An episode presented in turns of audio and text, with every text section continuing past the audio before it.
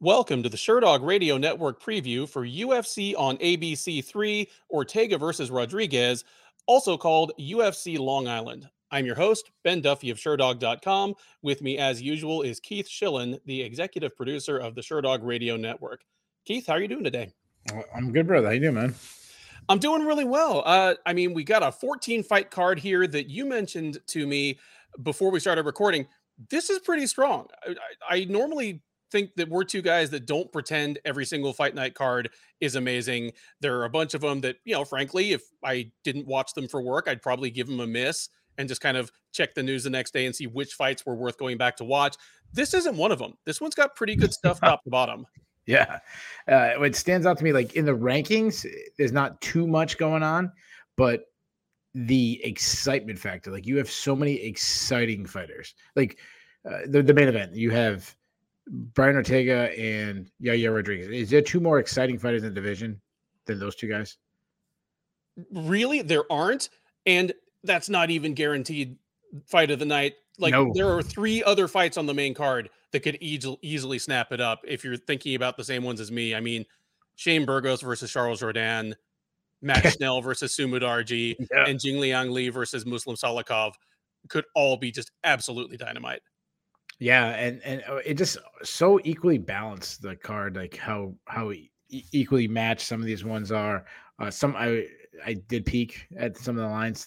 I know we don't do that, but I did peek, and I thought some of the lines were way off. I thought some of the fights that that looks like there's a big favorite. I think the big favorite shouldn't be that that big of a favorite. I think should be pretty close. So uh, overall, really really good fun card.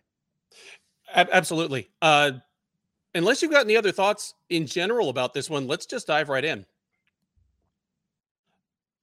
We head to the strawweight division for a matchup between uh, veteran inaugural strawweight Jessica Penne and the UFC's newest strawweight, though she's uh, hardly a, hardly an unknown quantity in Emily Ducote. Penne, the 39 year old uh, Californian, is 14 and five overall. She is three and three since joining the UFC as a former Invicta Atomweight champ and as a veteran of the 20th season of The Ultimate Fighter, the one which once again did bring us Rose Namajunas, Carla Esparza, that entire first class of uh, 115 pound women. She is back from a pretty lengthy absence. You know, she left the UFC on a long losing streak, came back after four years away, and has put together back to back wins over Loopy Godinez and Karolina Kowalkiewicz. Both of those were last year. Uh, the most recent of those, her tapping out Kowalkiewicz, was in August. So it has been almost a year since she's fought. She is now 39, and she is going to welcome to the UFC uh, which well, let's let's get the just the facts and figures out of the way first. 28 uh, year old Oklahoman is 11 and six overall. Uh, she is the current reigning now vacating Invicta strawweight champ. She is a former Bell- uh, Bellator flyweight title challenger. She's the one that fought Ilima-Lei Macfarlane for the inaugural uh, Bellator flyweight crown and got tapped out late. But nonetheless, she's been around. She has, you know, 17 total fights, and I think a dozen of them are in either Invicta or Bellator. So again, she's not your average prospect just popping into the UFC out of nowhere. And she is the slight favorite here minus 135, Penne plus 115 as the underdog. Emily Ducote is definitely the tale of two fighters because at 125, she really was just another woman in the division in Bellator. She had her good fights and and her her bad fights. You know, she fought Christina Williams, fought I think Alejandra Lara. She fought the the whole kind of pool of uh, contenders there underneath Macfarlane. She fought Macfarlane twice, definitely came up short both times. Then she dropped to straw weight, and she is an entirely different fighter now. And the main difference is that she has found power on the feet that she simply didn't display at 125. Uh, you know, it's just it's transformed her. Uh, she busted up Danielle Taylor with uh, a head kick that was one of the best knockouts of last year. She uh, defended against Alesha Zappitella and just absolutely thrashed the former atomweight champ. Just one of the worst beatings of this year so far. I'm interested to see what she does in the UFC. Again, she's not someone I ever would have figured to be excited about her UFC debut at strawweight of all things when she was just kind of treading water over in Bellator. But I like this matchup with Penne to start with. because uh, Jessica Penne, she's well rounded, always been a bit of an overachiever. She was never a spectacular athlete, even when she was 30, you know, let alone 37, 38. She's now 39. She's a she's a good nullifier. The the you know, Penne like her original background was striking. She calls herself a kickboxer, but she has way more submissions than uh than knockouts and she's a kind of a grindy fighter. Mm-hmm. If uh Ducote can kind of keep Penne off of her and uncork another one of these uh highlight reel knockouts or bloody stoppages that she's had in her last couple of fights, uh, it's game on. Strawweight finally is ready for some new blood. The kind of gang of five that's hung out at the top there for a while, I think they're finally starting to burn through all the possible matchups with each other. And your Marina Rodriguez's and everyone that have been waiting at the door, your Amanda Lemos that we'll talk about later tonight. Uh, they're kind of ready to get their shots within the next year or so, and Ducote could be right there with them.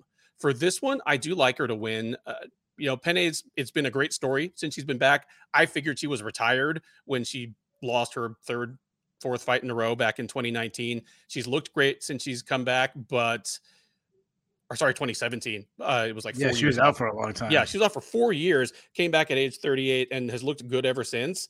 But you can't feel good about what would have happened to her in the year since her last fight, as she's now pushing 40.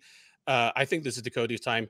Younger, faster, bigger, and uh, again, newly found power and kind of a nasty attitude on the feet. Gimli, give me Emily Ducote by a second round TKO.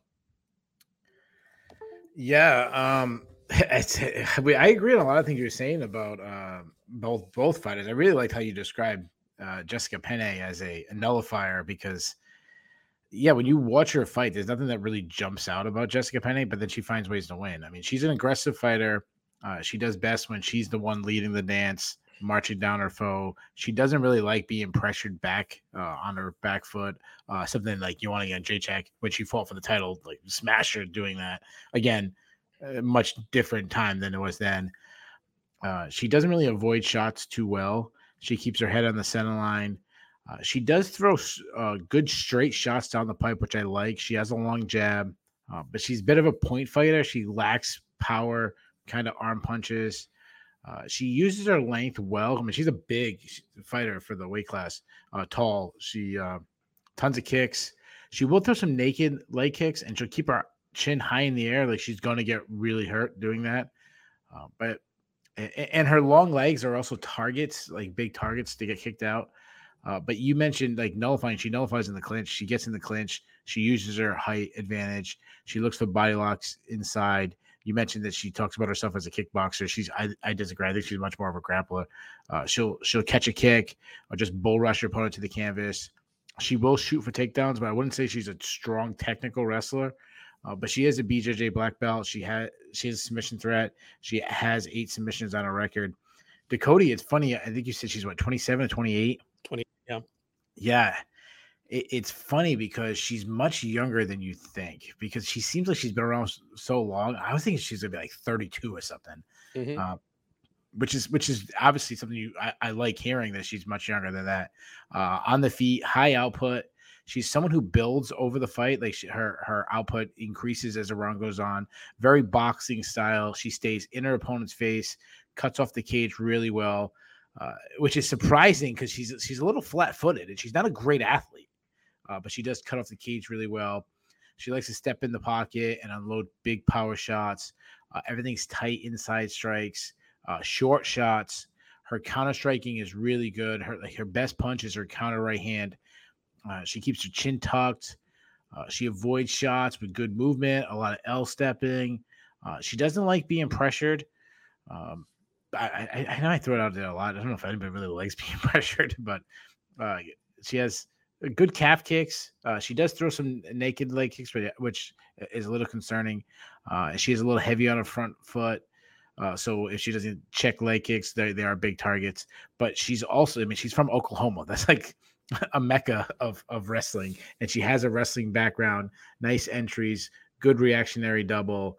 Uh, she also likes like single legs running the pipe. She has four submission wins. A good example of her wrestling, uh, a fight that you didn't mention when you were going through like the resume that Daniel Taylor, Alesha Zappitella is uh Gianna Lima, which was a really good win that she had.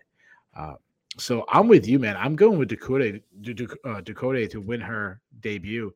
Uh, Penne is is more tough than she is technically skilled, so she has that God given length where I she can kind of be tough to kind of learn and pick up.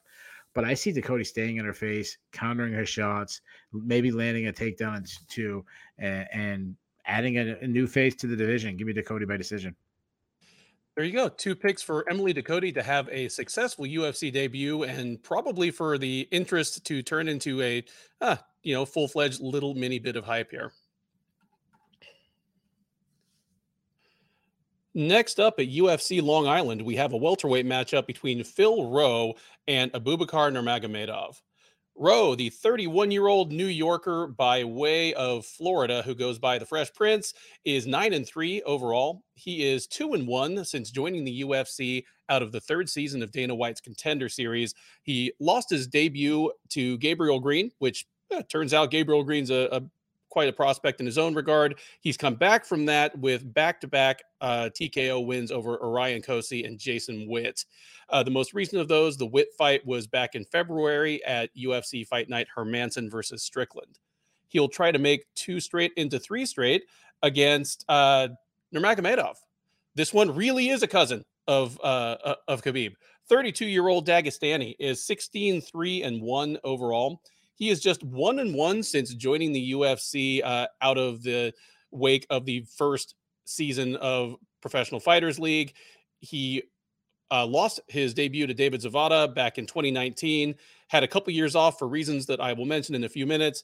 Came back last March at UFC 260 and won a unanimous decision over Jared Gooden, and has once again been out uh, since then. So even though his last appearance in PFL was three and a half, almost four years ago. He has fought just twice since then. This will be the third time. Uh, nonetheless, despite all the shelf time, he is a slight favorite here. He's around minus 145 right now, Rowe plus 120. Keith, I'm going to throw this to you for your pick first, but I'm going to throw this out there first. If when he came out of uh, Professional Fighters League at the end of 2018, I was on board Abubakar Nurmagomedov, possible future champ in this division. He was obviously the best guy in PFL's 170 uh, division. Maybe him and Magomed Magomedkerimov, you know, but hurt his hurt his hand in the playoffs, and so you know, even though he was on his way to the semifinals, had to drop out. But since then, I mean, he had a long time on the shelf for his part in the uh, UFC 229 brawl. You know, he was he was one of the first two guys in the cage uh, duking it out with Conor McGregor as Khabib jumped over the fence, went and chased Dillon Danis. Like he had a central role. He had a long suspension because of that. Came back for one fight, lost, and then was back on the shelf again for uh, over a year with injuries. I mean, your your a hype for him might not have been as high as mine was four years ago, but whatever you thought it was, do you think there's anything left there now? I mean, he's he's 32, it's welterweight. Yeah, of course. I mean, he's 32. So this is a really good fight. Like we said that at the end. Like I I like both guys. I think I think both guys are, are pretty good additions. Uh back to like the old Conor McGregor thing. I just want to say this. Uh that was a really bitch move. I'm sorry. Like Conor said some things he shouldn't have said and and but to jump over a cage and, and attack, and I know uh Tukhugov was the one who attacked him from behind, but to attack a guy who's not throwing punches at anybody who just fought 20 something minutes against the pound for pound best fighter in the world, arguably the most dominant fighter in the history of the sport, the jump over and attack a guy who just fought like that was such a bitch move. And and I'm you know me, I like the Dagestanis. I think that those are real gangsters. Like those are. Yeah. I mean, I guess that's what it is. Like we say we're going to attack you, we're going to do it. So yeah, you got to at least I mean, respect that you like the Dagestanis and you generally like the drama. You like the shit talk. Oh, I love the but, shit talk. But yeah, but when, oh, no, when no, it crosses saying, over, oh yeah. yeah, yeah. I'm not saying it wasn't fun. like, like don't get me wrong. I'm just saying it's a bitch move. Like, yeah. On the flip side, like, I want I want those guys have my back too. Like, like yeah. those are my like I want the, I want those kind of friends. You know. Yeah. And, um, I mean, he and so, Tukhugov both did what like 18 month suspensions for that. Yeah, yeah. yeah like, so. those are the kind of friends I want that, that are willing to jump over and, and so if I if I get if I get into it like the softball field, you know, I, I, who's got my back? Who's got a to golf somebody for me? Um, yeah, uh, I, I don't know if I was pretty picked him to be a champion, but I mean, anytime you have the last name Nurmagomedov, you know it's it's going to carry so much weight, and there's so much promise. Uh, the the Dagestanians right now, that team is so blazing hot. Uh, he's a southpaw who I would say he's actually a pretty underrated striker. Uh, got some power in his hand. He's got a power jab. Uh, I I did a lot of film study of him in the past, and one of the fights that I really focused on was the um, uh, and I might butcher the guy's name, uh, Bojan Velickovic. Did I? I don't know if I said Bojan right. Velickovic. Yeah, yeah. Uh, that was a fight that I watched a lot of. Um, what I don't like, he kept trying to throw the rear uppercut, uh, like with no setup, which I, I really don't like. But what he wants to do, even though he's got some power in his hands, he wants to get the fight to the ground. He's a very good wrestler, obviously. Uh, he he will shoot and miss shots and have no panic at all because he's just trying to close the distance. Uh, you know, he has to make it this far. If he makes it this far, that's fine. He shoots the next one, next one. Uh, he eventually gets it there. What I don't like is that he'll shoot pretty far without any setups, and he actually was taken down a little bit in the PFL against very low level guys. Um, but he's got a, obviously he's got a really good get up game. He doesn't mind getting taken down because he kind of creates a scramble. But he was uh Zahada Zawada did catch him in a submission. Two of his three losses are subs, and he was pretty gassed against uh, uh, Velickovic in their fight. Like halfway through the fight, I mean, he um dug deep, but he was sucking some air in that fight. And I think he's got a tough test. Uh Phil Rowe is uh I wasn't super high on him coming in, but he looks better and better each fight. Now he's beaten some low level UFC talent, but he's he's a massive uh, welterweight, huge for the weight class. He's long and lengthy. I mean, he's got an 80 inch reach. He's well rounded. He's a good athlete. He uses movement really well. Uh, he he will back straight up to avoid shots, which I don't like. But everything else is pretty technical on the feet. He, he he's good at keeping his range, keeping his opponent's end of his punches. He sits uh, on his punches, draw some power. He has tight shots down the pipe.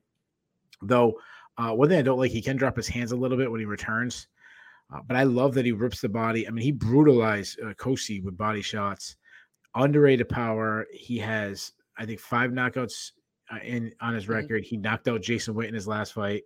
He doesn't kick enough, but when he does, they're really powerful. I don't know if he wants to throw kicks at a Nurmagomedov, make it easier to get taken down, uh, but it's just something he has very strong plum clinch. He gets inside due to his size. He likes knees. He's not much of an offensive wrestler, but he can grapple a little bit. This guy's been competing in a lot of BJJ competitions. Um, he has a submission threat. Guillotine is his favorite sub, which is something he can maybe catch on Nurmagomedov coming in. Uh, he'll also pull guard. Like that's how that's how confident he is in his ground game. Uh, he'll look for subs off his back instead of scrambling to his feet, which I don't like. Uh, and I really hate that against a strong uh, grappler like the Magomedov. But if he ends up top, he has some pretty good ground and pound. So um, it's funny that you said that out of all the Nurmagomedovs, I actually think Abubakar might be the worst one of the Nurmagomedovs. Now, again, like that'd be that'd be like saying, um, um, I don't know, um, of the starting five of the Dream Team, uh, Charles Barkley was the worst one or something. like you know, you know, like the, the, the bar is extremely high. Yeah. Uh, if he turns this into a wrestling match, which is most likely is his path to victory, uh, he could easily win with top control. However, I'm not as pressed on him as you are. Uh, I actually think Rowe's going to uh, beat him up a little bit on the outside. Uh, he will get taken down, but I think Rowe will stay busy enough on the bottom to maybe get some openings, get back to his feet, uh, maybe stall Bubakar out, and then when he's on his feet, I think he can land some big shots. Uh, I think Abubakar might might uh, gas out. I think Rowe might make him pay. So I'm going with an upset. I'm going to say Rowe second round TKO. Awesome. Then we have a little bit of dissension right away because while I think Rowe is a very appropriate kind of next matchup for Nurmagomedov, like it's it's very appropriate both ways, just in terms of where they are in the division. Uh, I think the stylistic matchup favors Nurmagomedov. Like uh, Rowe is coming off back to back knockouts of Cosce and Witt, but Cosce and Witt both took him down. Uh, and is a better wrestler than either of them. Like I know, like both those guys are good wrestlers, but they're good wrestlers by the standard of marginal uh, UFC welterweights, while Nurmagomedov is just a flat out good wrestler. So I think the dynamic really is what you say it is. Like I, I expect Nurmagomedov to be able to take Rowe down in the first round, probably kind of easily, and from there it's just a matter of is Rowe staying busy from the bottom? Is he trying to sweep? Is he trying to submit? Is he just letting Nurmagomedov camp out on on top of him? And because you know Rowe not only did he get taken down by Cosce and Witt, he had a little trouble uh, getting up in, in, the first round, but uh, they both got tired before he did. He uh, did a lot of damage uh, on the feet and just you know ended up winning anyway. I don't know if that's a, a path to victory against Nurmagomedov. Like the one unknown here is, of course, he's been gone for a long time again with injury. Is he the same guy? You know, 32 should be right in his prime as a welterweight, but not if you're constantly busted up. I'm cautiously going with Nurmagomedov to win a decision here, but I would not be surprised at all if it turns out just like Rowe's last couple of fights, where he struggles with the wrestling in the first round, turns on the Jets in the second, and knocks Nurmagomedov out. But I, I am going to go, uh, and I'll I'll be the, the, chicken shit guy and go with the, the slight favorite to to win a tough decision. Hey hey Ben, you know what I'm going to do? Uh, I'm going to change my pick. You convince me. Uh, did you, did you stop recording? No, no, like it, we're going straight oh, through. Yeah, yeah, yeah. No, yeah, yeah. I you, honestly, you convinced me. That's so funny. it, was one of these like, fights that, it was one of these fights I was on the fence for. So, uh, yeah, you know what? You're right. right. He's gonna get. He's gonna get the takedowns. Yeah, you're right. my most my most lukewarm pick of the night. like, oh really? Uh, yeah, you seem very confident. I, I no no no no. I'm confident in how good I thought Nurmagomedov was okay. in 2018 2019. I was like, this is a top five welterweight on skill who still makes a lot of mistakes. And I, I, thought he was the kind of guy that might lose one of his first three or two of his first four fights in the UFC and then just turn like turn it on. Now I just don't know what we have left. But yeah, I do no, think you can. I'm gonna, I'm gonna switch my pick to Nurmagomedov. But you know what I'm gonna do? No matter what happens, I'm gonna take credit. I think you absolutely should do that. The UFC on ABC 3 undercard heads to the middleweight division for a matchup between Dwight Grant and Dustin Stoltzfus. Grant, the 37 year old uh, New Yorker by way of San Diego, is 11 and 5 overall.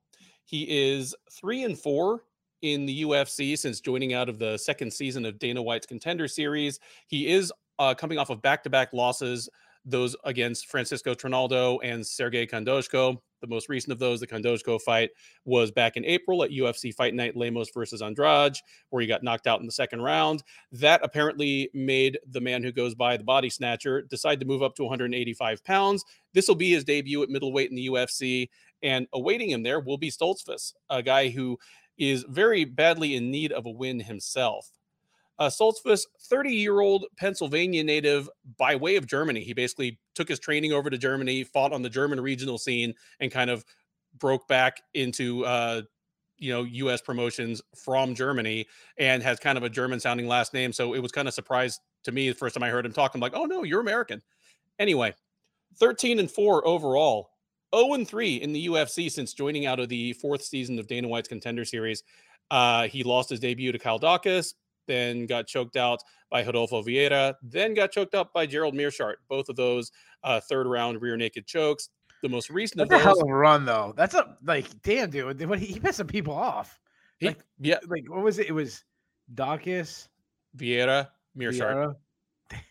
when when Meerschaert's the worst guy in the group, that's a pretty tough run. It it it really is, and the UFC must have thought he was German too. Yeah. oh, uh, Stoltzfus, as you might expect, is a slight underdog here. He's plus 145, Grant minus 170. Well, uh, Keith, Dwight Grant clearly he saw some writing on the wall somewhere and decided his best chance of turning things around was to move up to 185. Stoltzfus, I guess, just decided to stand pat and see if things turn around on their own. Who gets it done here? Yeah, so on paper, I'd say this is probably like the least exciting fight on the card, and and, and I should say, as in talent, like the excitement's gonna be fun. Like Dwight Grant is well, I can say that because Dwight Grant, I think was it was it the Alan Jouban fight that was. I think that one wasn't great, and that's the one yeah. that Jouban really, really got mad about. Yeah, yeah, yeah. That that fight wasn't great, but usually he's in a pretty banging fight. And uh, as you just mentioned, Stoltzfus, uh, yeah, he pissed somebody off because his start to the UFC was a, a hell of a hell of a start. Uh, Grant, he's he's a really large welterweight. I mean, he has this he has this Alex Oliveira type build where he has these long arms, um, big frame. He's a very unorthodox striker. He he he throws from his hips, but he throws everything hard. He tries to end the fight with a single shot. He loads up on every shot. He has power too. Uh, he is wild. He tends to uh, reach and, and, overextend at times, kind of put himself in position to be countered. Uh, but he really puts everything in it. Uh, his his when he brings everything in, he's much better. When he pulls everything in, uh, his left hand, uh, his left hook, excuse me, is is a good shot. His straight right is good shot. he throws some hard body kicks. I, I don't like that he leaves his chin high in the air. He isn't a he's not he's not a great wrestler, but he has some pretty good control because he's so big. Uh, though defensively, he's been taken down seven times uh, in his last eight fights, which you which I don't like. Now Stoltzfus, despite being 0 3 in the UFC, I think he's pretty well rounded. Uh, he can fight out of both stances. Uh, a little bit of a low output striker, but he has some underrated power. He sits on his punches. Uh, his right hand, he kind of like really whips in and has some good power.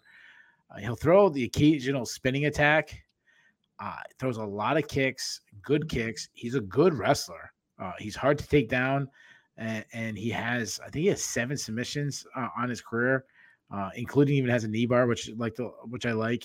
Uh, he throws some leg locks on. He's got a twister, so uh, he, he has a submission threat.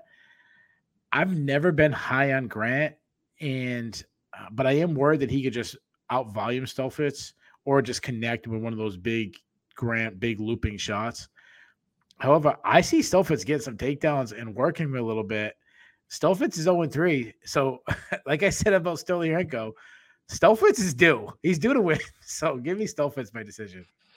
And you turned out to be absolutely right about Stoliarenko. Uh, you know, I missed the recap for uh, UFC Vegas 58. Yeah, uh, she, she was due.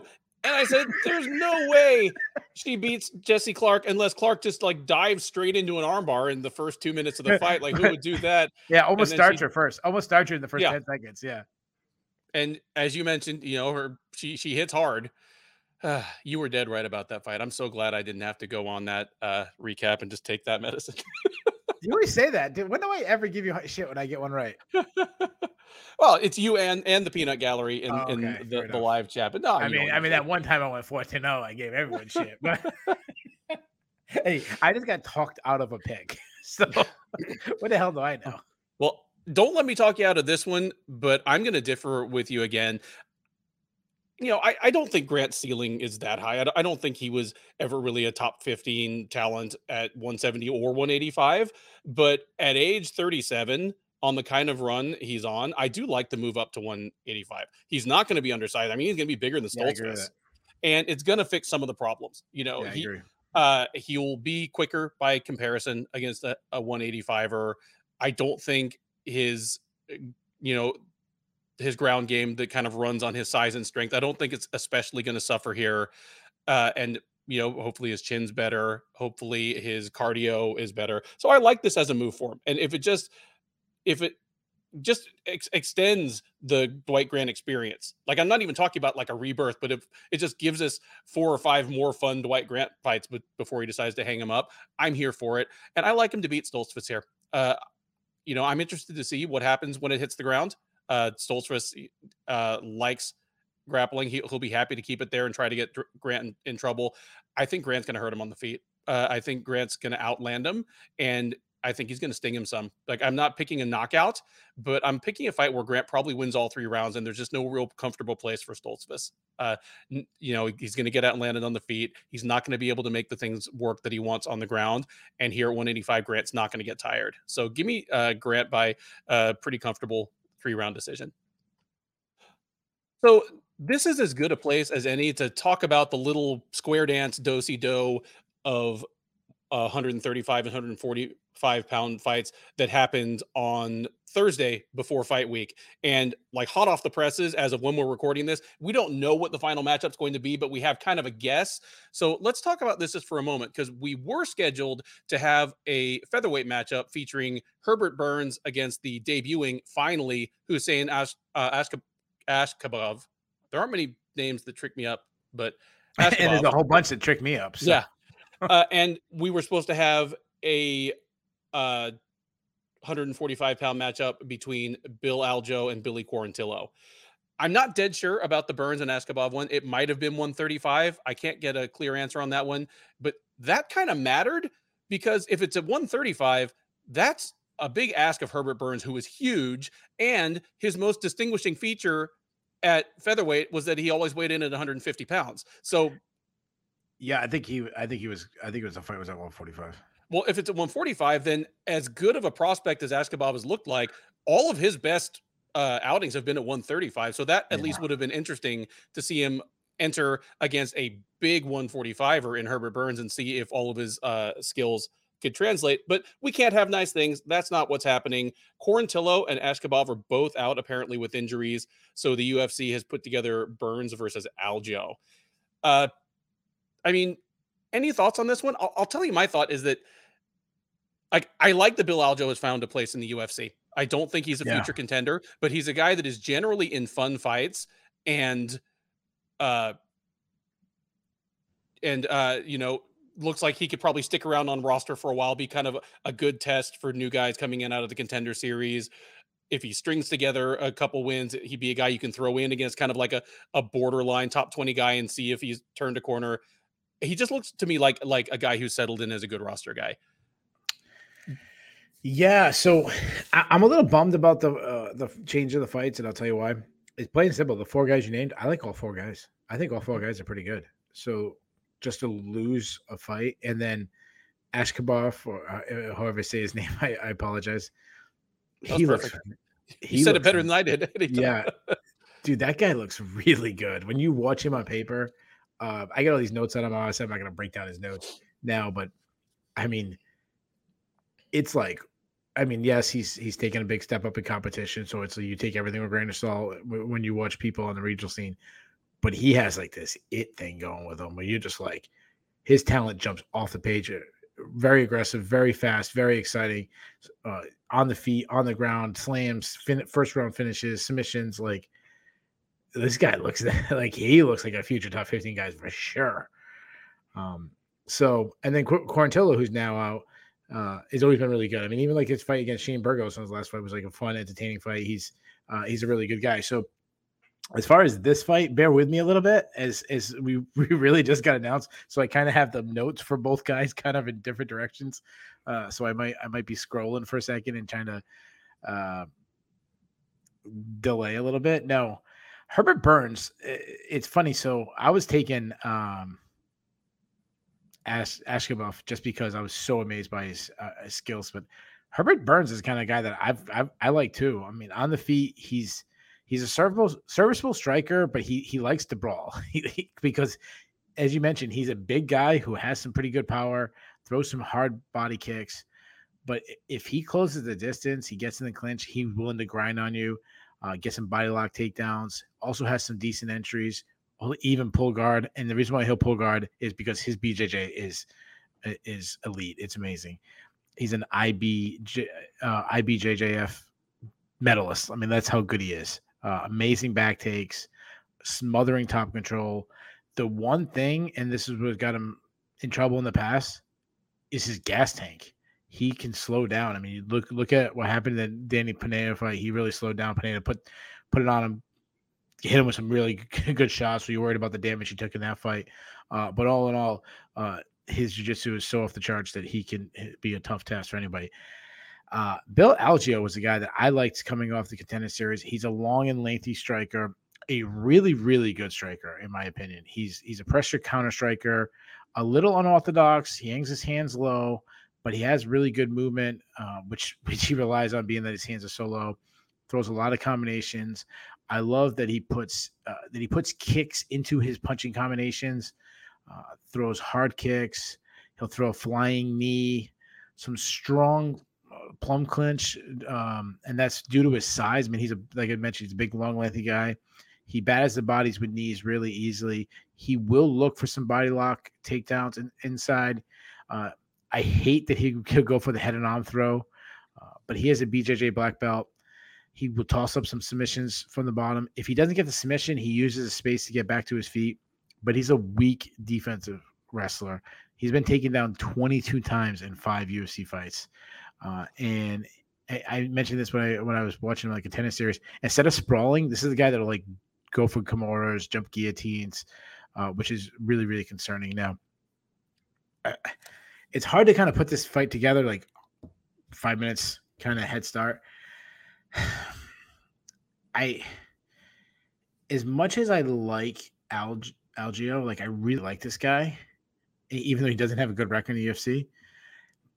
I just think Burns is a terrible size league matchup, especially if Burns is and plays it smart. And, and what happened in the Pineda fight, getting caught, uh, he, you know, and kind of getting beat up. And, and, some of that was from his own wrestling, tiring himself out. His power shot, throwing power at every shot will, will tire yourself out. But if he closes the distance, he should have his way on the ground with Algeo. And, and that's what I kind of think happens don't be surprised if it's one of these things where he banks two rounds and Algeo comes on strong in the in the third round and and, and he hangs on, or even like we get a draw where Algeo gets a 10-8 round in the third round. But uh, obviously, I'm not predicting a draw, uh, which which which would be fun if we actually did do that once. Uh, but uh, give me Burns.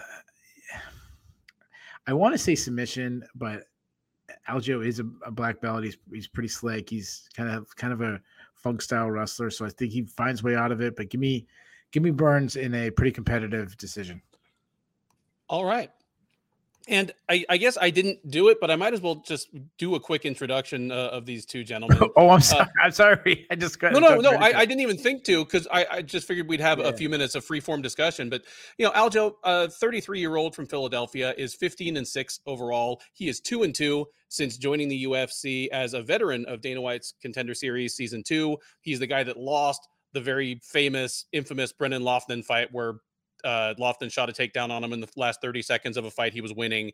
Dana refused to sign Loughnane, saying, We're looking for killers. Everyone remembers that moment. Uh, he's also a former uh, ROC and would be CFFC featherweight champ. Uh, he won the ROC title. He won the title fight in CFFC, but missed weight for it, so missed his chance. And uh, Burns, 34 year old Brazilian by way of uh, South Florida. He is 11 and 3 overall. He is 2 and 1 in the UFC since joining out of the third season of Dana White's Contender Series. Uh, 2 and 1. He's just 1 and 0 at uh, featherweight, but uh, he lost his last time out. That was the Daniel Pineda fight. And yeah, we don't have any odds on this thing yet. I agree that it's a bad matchup for Algeo in, ter- in the sense that, you know, Algeo is a black belt facing a much more credentialed black belt, like a literal, you know, world class grappler. But there's the sneaky other side of it.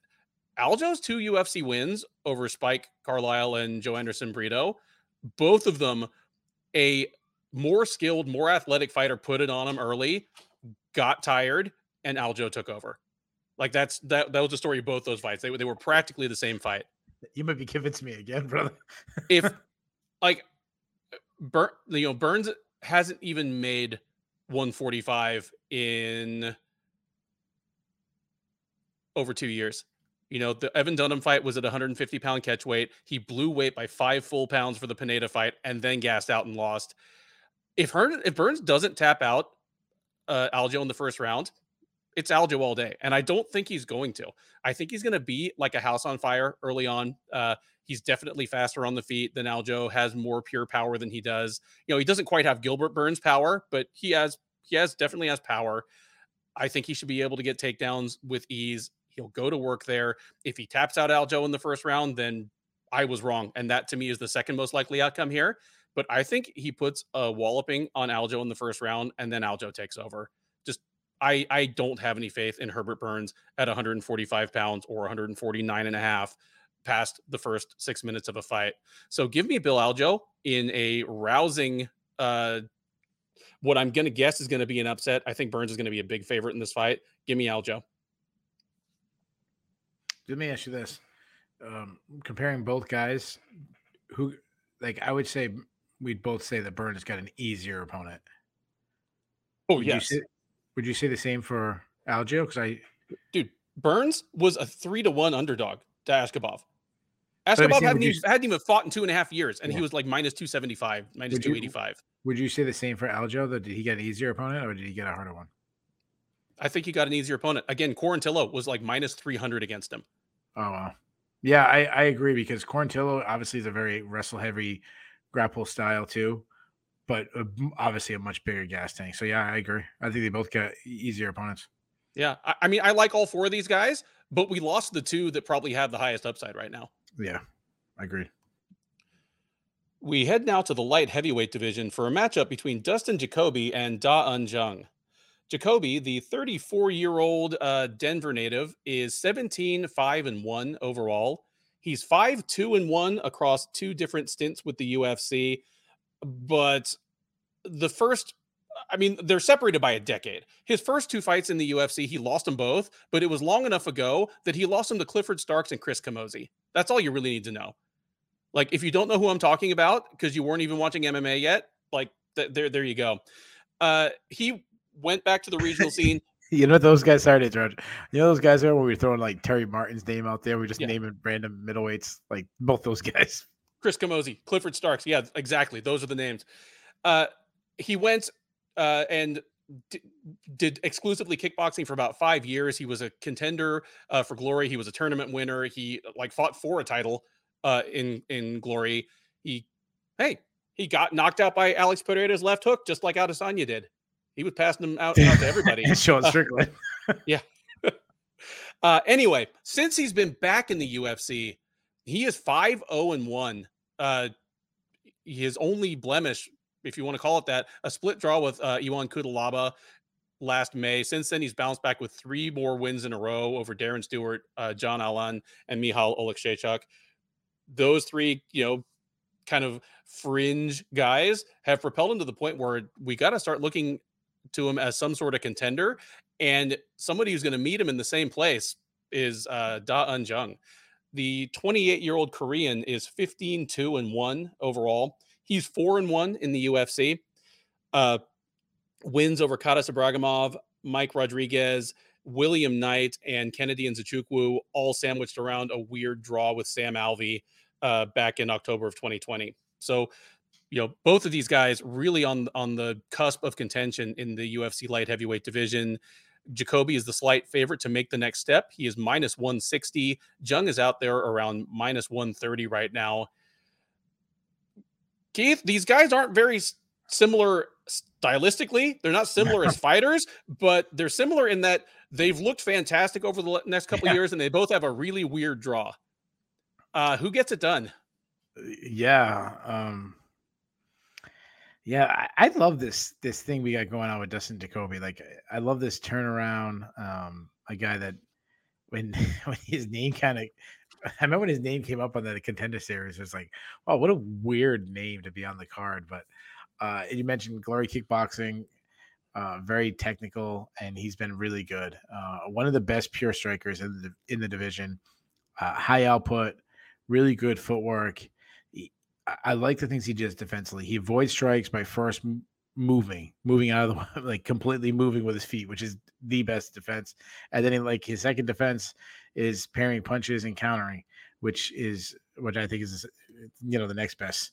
So I love that he is constantly attacking, cutting different angles. Um, one of the best jabs in the game. Follows it up with straight punches down the pipe. I like that he just touches and then he explodes when there's an opening. Some of the best calf kicks in the business. I mean, I, I know I, am a broken record when we talk, talk about Justin Dustin Jacoby's calf kicks. I always bring up the Justin Ledet fight. He beat Justin Ledet with just kicks, the calf kicks, uh, which is pretty impressive. Uh, he is a he is a weak defensive wrestler. I mean, Ion Cutelaba turned him into a takedown dummy, but he showed in that fight that he's hard to get taken down. And again, I shouldn't say a weak defensive wrestler. I mean, that one guy was able to really uh, put it on him. Uh, Da Jung, really underrated fighter. I'm glad that you said these nice things about him because uh, he's a boxer with some pretty quick hands. He throws sh- shots, hard shots down the pipe, surprising power. I mean, he starts Mike Rodriguez. He brutalized Kennedy and Nzechukwu with elbows inside. Uh, he will sneak in a takedown. I mean, he hit eight takedowns against William Knight, who comes from a wrestling background and uh, was easily taken down.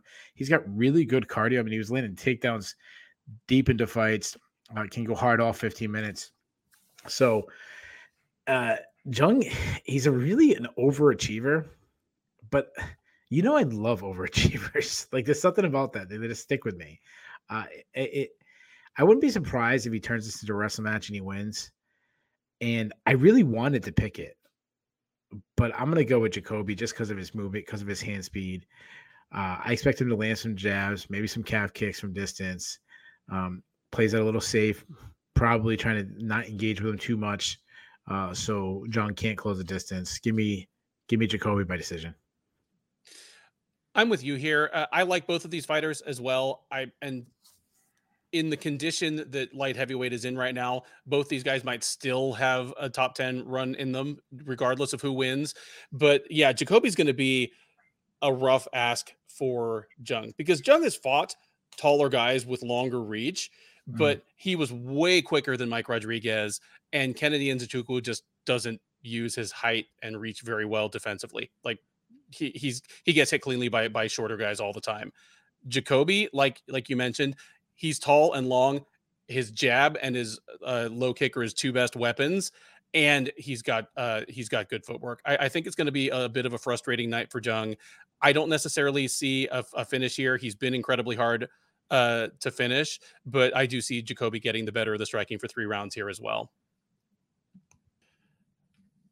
We head now to the bantamweight division for a matchup between uh, longtime contender Ricky Simon and undefeated up and comer Jack Shore.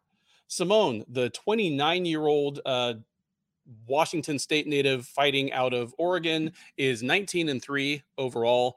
He is 7 and 2 since joining the UFC as a former LFA bantamweight champ and as a veteran of the first season of Dana White's Contender Series, though he was not signed immediately. He is on a four fight win streak, uh, those coming against Ray Borg, Gaetano Pirrello, Brian Kelleher, and Rafael Assunção.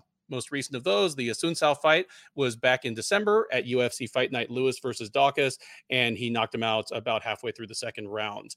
He will look to make it five straight and really mint himself a top 10 contender against Shore. The 27 year old Welshman is a perfect 16 and 0 in his mixed martial arts career. He's a perfect 5 and 0 since joining the UFC as the outgoing Cage Warriors Bantamweight champ. His wins have been over Nohelin Hernandez, Aaron Phillips, Hunter Azure, Liudvik Sholinian, and most recently, Timur Valiev, whom he beat uh, via unanimous decision at UFC Fight Night Volkov versus Aspinall back in March. Odds on this one are fairly close, but Shore is a moderate favorite. He's minus 165 right now. Simone plus 140 uh, on the comeback. Keith, it's I mean, you're you're someone who is even out ahead of me on the idea that 135 men's 135 might be the best no. division in the whole sport right now. and I usually disagree with you. I'm kind of like, well, you know, I don't know if it edges out 45 or 55 yet. But when I realized that someone like Ricky Simon is basically a forgotten man in the division, yeah. I, I, I come back around and I go, you know what? Or or you know that Jack Shore, who is 16 and 0 and has won five straight in the UFC, isn't already in top five matchups. I'm like, yeah. man, that is a that is a long ladder to climb. Uh, who do you see winning this one, and how do you see the fight going? Yeah, just a quick point on 135. I feel like the only thing 135 is missing, they're not they're missing the dominant champion at the top, like the other division has. You know, uh, and also that very marketable star that kind of really gets the casuals going. They don't have that. No matter Henry Cejudo's, uh, you know, apparently back. Maybe he's the guy. Maybe Dillashaw can pull pull a championship, maybe he can kind of get some rub. Uh, if Aljamain Sterling continues to win, eventually he's got to get some respect. Uh, but as far as deep, I mean, it's insane. And then when this match, we we looked at this match, uh, the first thing that jumped out at me is like, why the hell is Ricky Simone versus Jack Shore so far down on the list? Like this fight should be second or third from the top.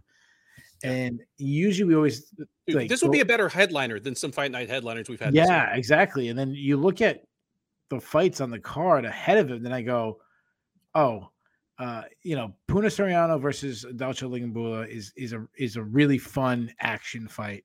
That fight shouldn't be ahead of it though. No.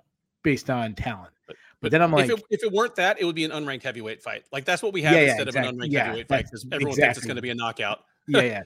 But then we have Miesha Tate, Lauren Murphy, dope fight. Uh, Shane Burgos versus Charles Jourdain, dope fight. Matt Schnell versus Su Mudaerji, dope fight. Li Jing Liang versus Muslim Salikhov. I, I like that.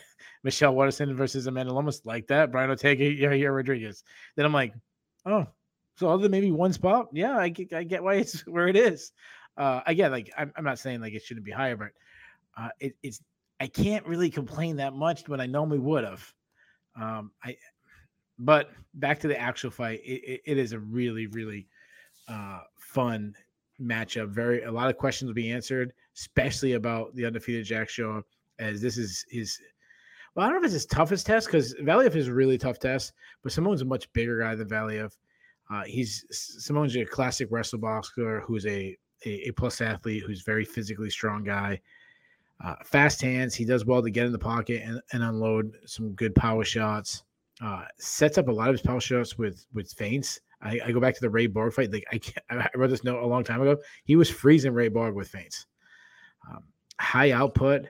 I like that he attacks with combos. He will, he's one of the guys who go downstairs and work the midsection uh, before he sets up his power shots. Uh, he he he will eat a shot to land one of land one back, which I don't like. Um, some of it has to do with just his, his lack of head movement, uh, but he also has like a willing to brawl style. Uh, he does check leg kicks, which I like. He's a very good wrestler. He's got some good entries, smothering top control. Um, when his opponent tries to get up, he stays glued on them, making them carry his weight. He understands the little things like that that go a long way. He's not much of a submission threat, but when he does, and we talked about this about, he he, he likes to wrestle submissions, your head and arm choke series. Uh, move on to his opponent, Jack Shore. Uh, I've been on Jack Shore, I've seen forever, and I'm still on him. Uh, he's not a great athlete, but he's so intelligent. He knows what he's good at, and, and he just goes for it. He knows his best avenue to victory, and he puts himself in that avenue every fight. He is big for the weight class. He fights with a lot of pressure, snapping jab, tons of variety. Uh, it really like he, he's always tacking. He's never attacking with the same thing. It really reminds me of Alex Volkanovski. Now I'm not saying he's the pound, you know, he reminds me of the pound pound best fighter in the world. I'm just talking about this one thing he does, um, where he's always attacking, getting guessing. I like that he rips the body. He really showed that he's coming into his power in the Valiev fight. Like he hurt Valiev on the feet. Uh, his his kicking game has become very dangerous. Body kicks, calf kicks. He's a very good underrated wrestler. Good entries. He chains takedowns together well. Relentless to get the takedown. He has that mindset. Uh, he uses size to get inside, get some body lock entries, body lock takedowns. Um, he's good at winning scramble. He has, I said this last time, he has this like Khabib thing in him where he he understands the controlling of one single limb and keeping that pin before you move on, really smothering that way. Good back takes. He has eight submission wins. Uh, so uh, I'm really intrigued on who you're taking this fight because uh, this is such an amazing fight. Uh, Ricky Simone is a really tough test for Jack Shore, but I'm staying on Jack Shore. Uh, I know he's going to put himself in the best position to win. I think that's going to be him forcing uh, Simone back on his back foot. Uh, I think that's gonna he's gonna be the one. Even though Simone's the more decorated wrestler, I think he's gonna be the one who's gonna be initiating takedowns, putting the wrestler on his back, making the wrestler defend takedowns where he wants to be in the offensive wrestling, but he said he's gonna be defensive wrestling. I think it'll be a close fight, but give me Shore by decision. I love this fight. I think it's an extremely appropriate matchup for both guys. It's hard for me to believe that Ricky Simone is only 29 years old just because it feels like he's been in the UFC for so long because he's one of those guys from the first season of the contender series, you know, and just all those guys, you know, kind of stick in your minds. You know, hell, that was only like five years ago. Uh, it's ironic that Ricky Simone's first UFC loss was to Uriah Faber because he reminds me of an old school team alpha male guy, like the team alpha, like the WEC era team alpha male guys before they hooked up with uh, Duane Ludwig. You know, he's a explosive athletes, uh, very good wrestler, and everything runs off the wrestling and the the aggression. You know, like high volume, high volume striker with a, a fairly basic repertoire of, of strikes. You know, and just uses the takedown and the threat of the takedown to open other things up. Uh, you know, just so it's just kind of funny that he got sunned by Uriah Faber of all people. I'm with you, man. Like, this could be a trap fight for someone like Shore, a a more like a more athletic, faster guy who hits pretty hard and is a good yeah. offensive wrestler. But you you keep bringing could it back be. to the fact that Shore is so intelligent and so well coached, and that's the problem for me. Is that when I envision the ways Simone wins this fight, they all involve Shore doing the wrong thing, either making a mistake or coming in with the wrong game plan. And I've not seen him do either of those things ever. So I, am with you. This this should be a really fun fight for a fight that I expect is going to feature a lot of wrestling. I think it's going to be a lot of fun. You know who Jack Shore reminds me of, and I know we got to move on to those other fights, but his rise, and I, am not talking about the undefeated, none of that. I mean, just his style of fighting. Mm-hmm. He reminds me a lot of Leon Edwards where when you watch Leon Edwards, he doesn't like wow you. You don't jump off the page with his talent, but it he just finds ways to win, always puts himself in the right position. And Jack Shore reminds me the same way. Agreed. You know, I was cage side when Leon Edwards beat Rafael dos Anjos. And I kind of had dos Anjos in that fight, and I was like, nope, Nope. All the ways that Dos Anjos was going to win this fight involved Edwards not making the right choices, and that didn't happen. Yeah. So uh, I'm with you here. And not all of Shore's fights are super exciting. He's like Edwards no. in that he does not owe you entertainment. Like some yeah, of his yeah, fights are absolutely. a lot of fun, but not all of them are. Yeah. This one I think is going to be a lot of fun, especially for one that I think is going to involve a lot of wrestling. Good I think it's going to be good scrambles.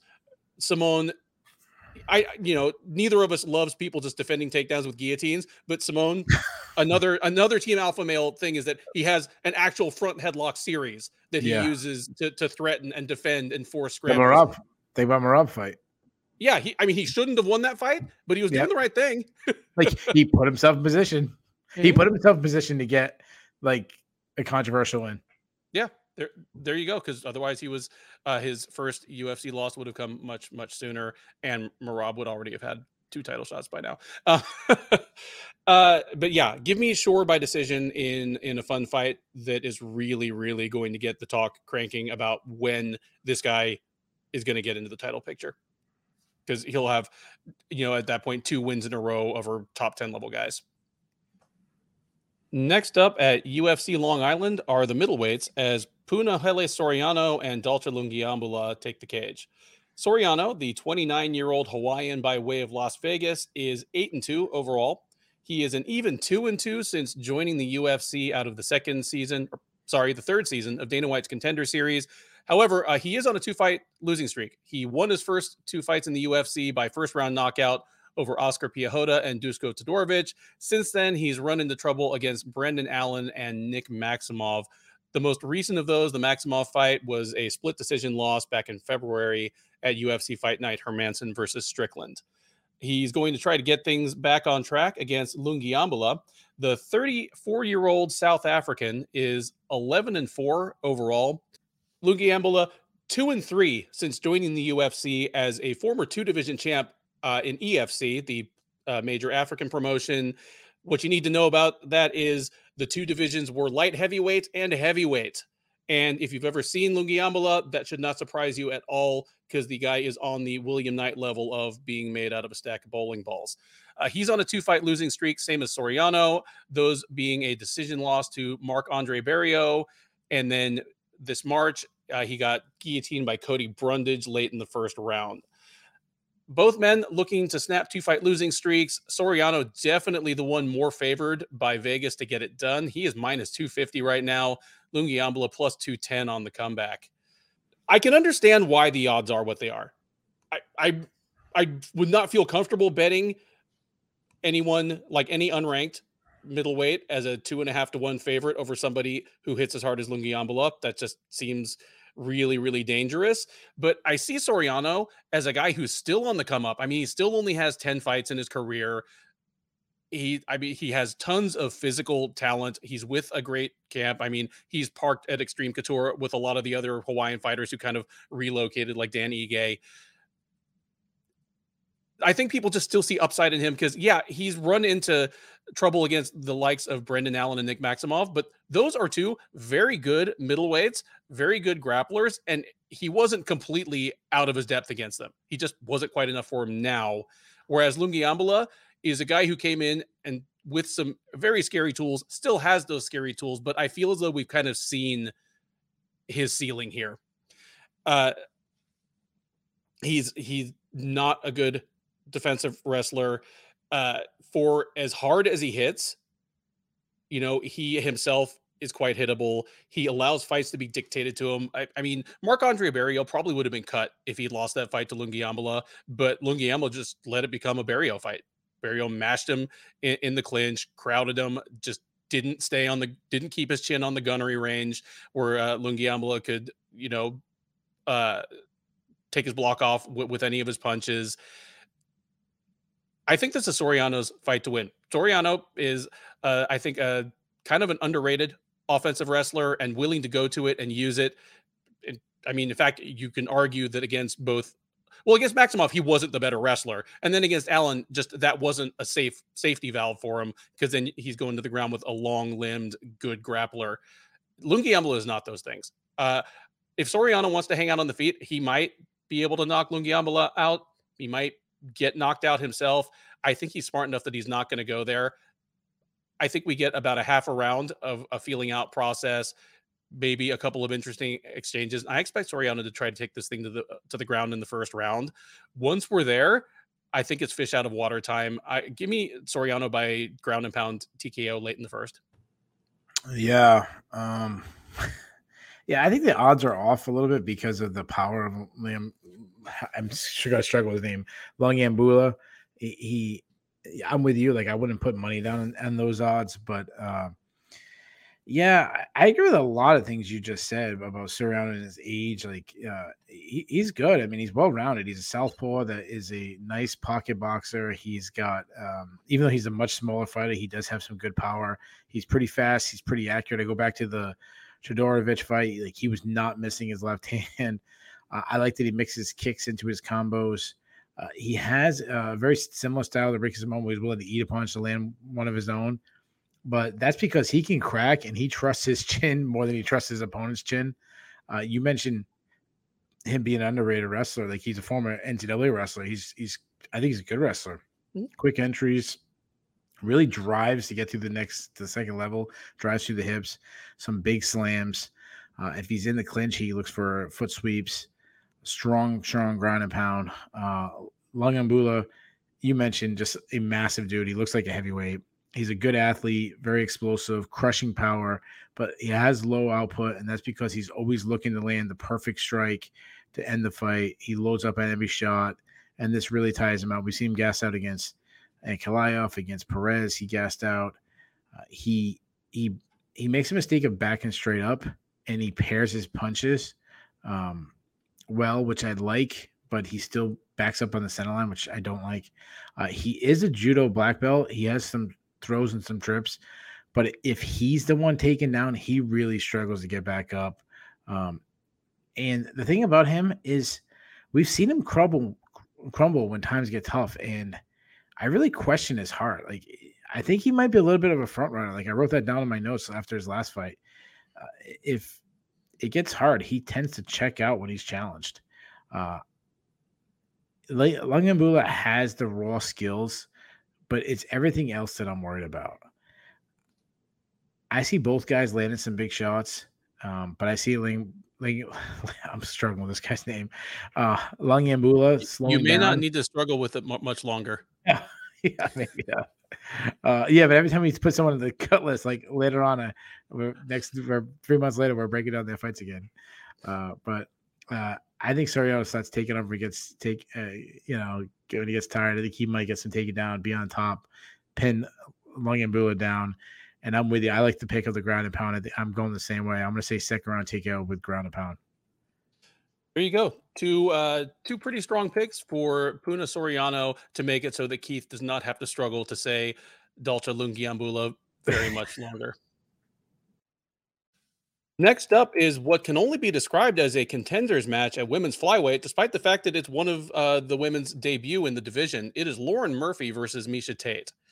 Murphy, the 38 year old who will be 39 in just a couple weeks, uh, Alaskan by way of Houston, is 15 and 5 overall. She's 7 and 5 in the UFC. Uh, more impressive sounding than 7 and 5 is the fact that she is 6 and 2 since dropping the flyweight the culmination of that, of course, was her unsuccessful title shot against Valentina Shevchenko last September at UFC 266, where she was game but overwhelmed on the way to a fourth round TKO. She is going to look to get things back on track against Tate, the former bantamweight champion, of course. 35 year old out of uh, Washington State is 19 and 8 overall. She is 6 and 5 in the UFC. Notably, she is 0 0 at flyweight. Uh, she disappeared from the sport after losing back-to-back fights to Amanda Nunes and Raquel Pennington. The Nunes fight, of course, where she lost her title, took off for about five years. Was a VP for one championship. Basically out of nowhere, came back last summer. Just announced her return. Came back to modest expectations. Keith yeah. and I both talked about kind of how under publicized it was. I think perhaps the UFC just being cautious about it, not knowing what her plans were or how she'd look. Turns out she looked fantastic. Uh, knocked out Marion Reneau in the third round in such a way that gave kind of made her a person of interest immediately in the uh, bantamweight division. That interest waned when she came back in November and lost to Ketlen Vieira in the headliner of UFC Fight Night 198. Tate apparently saw some writing on the wall there, decided to drop to 125 pounds. And the test run for that is going to come against an immediately previous title challenger in Murphy. Uh, kind of an interesting uh, deep end of the pool she's being thrown into. Nonetheless, she is the favorite. She's minus 175, Murphy plus 150 as the underdog. Keith, I see this as a battle of unknowns. I'm going to throw it to you, but to me, it is Murphy's age. Again, she's going to be 39 a couple weeks after this fight.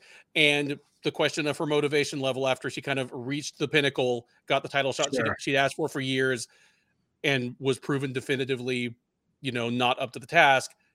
Her age and her motivation against Tate's ability to cut uh, an extra 10 pounds of weight in her mid to late 30s. Who gets it done here, and how does this fight look? Yeah, I don't think it's ever a good idea to be dropping down a weight this late. But Miesha Tate is such a professional. Like I have no doubt that she makes the weight. Uh, let me ask you this: Miesha Tate keeps talking about, you know, with a win, getting a title shot. She expects the UFC to do that matchup. Do, do you agree that she wins and she gets a title shot?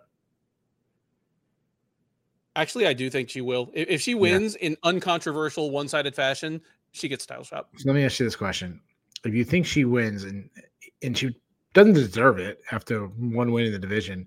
But if you're the UFC and you're gonna give her a title shot after one win, why even have her fight Lauren Murphy? Why not just go right to the title shot? Maybe. Well, for one thing, I could see Tate requesting something like this. I want a she test may, case fight. She, yeah, fair. Mean, That's just, true. She probably would have. You're confident she's going to make the weight? Maybe she isn't. Maybe she wants a test cut before she has to do it against the best fighter in the world. Yeah, it could.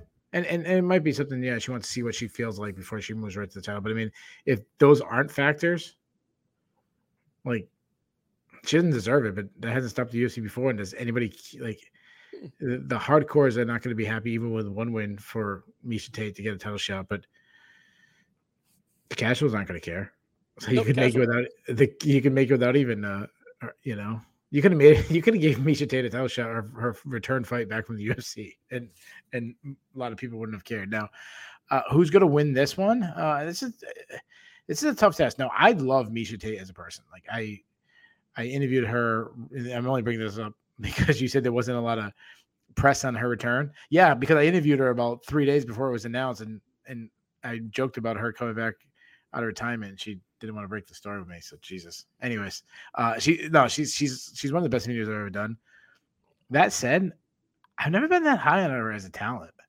Now she looked amazing against Mara Monel. She looked fast, good output. She was throwing combinations, but against Ketlen Vieira, like she looked much different. She looked uh not Vera, uh, not Ketlen Vera, I'm sorry. Um, no, it was Ketlen Vieira. It was Ketlen Vieira. Okay, yeah. Sorry, I miss. I'm mixing up my uh bantamweights for a second.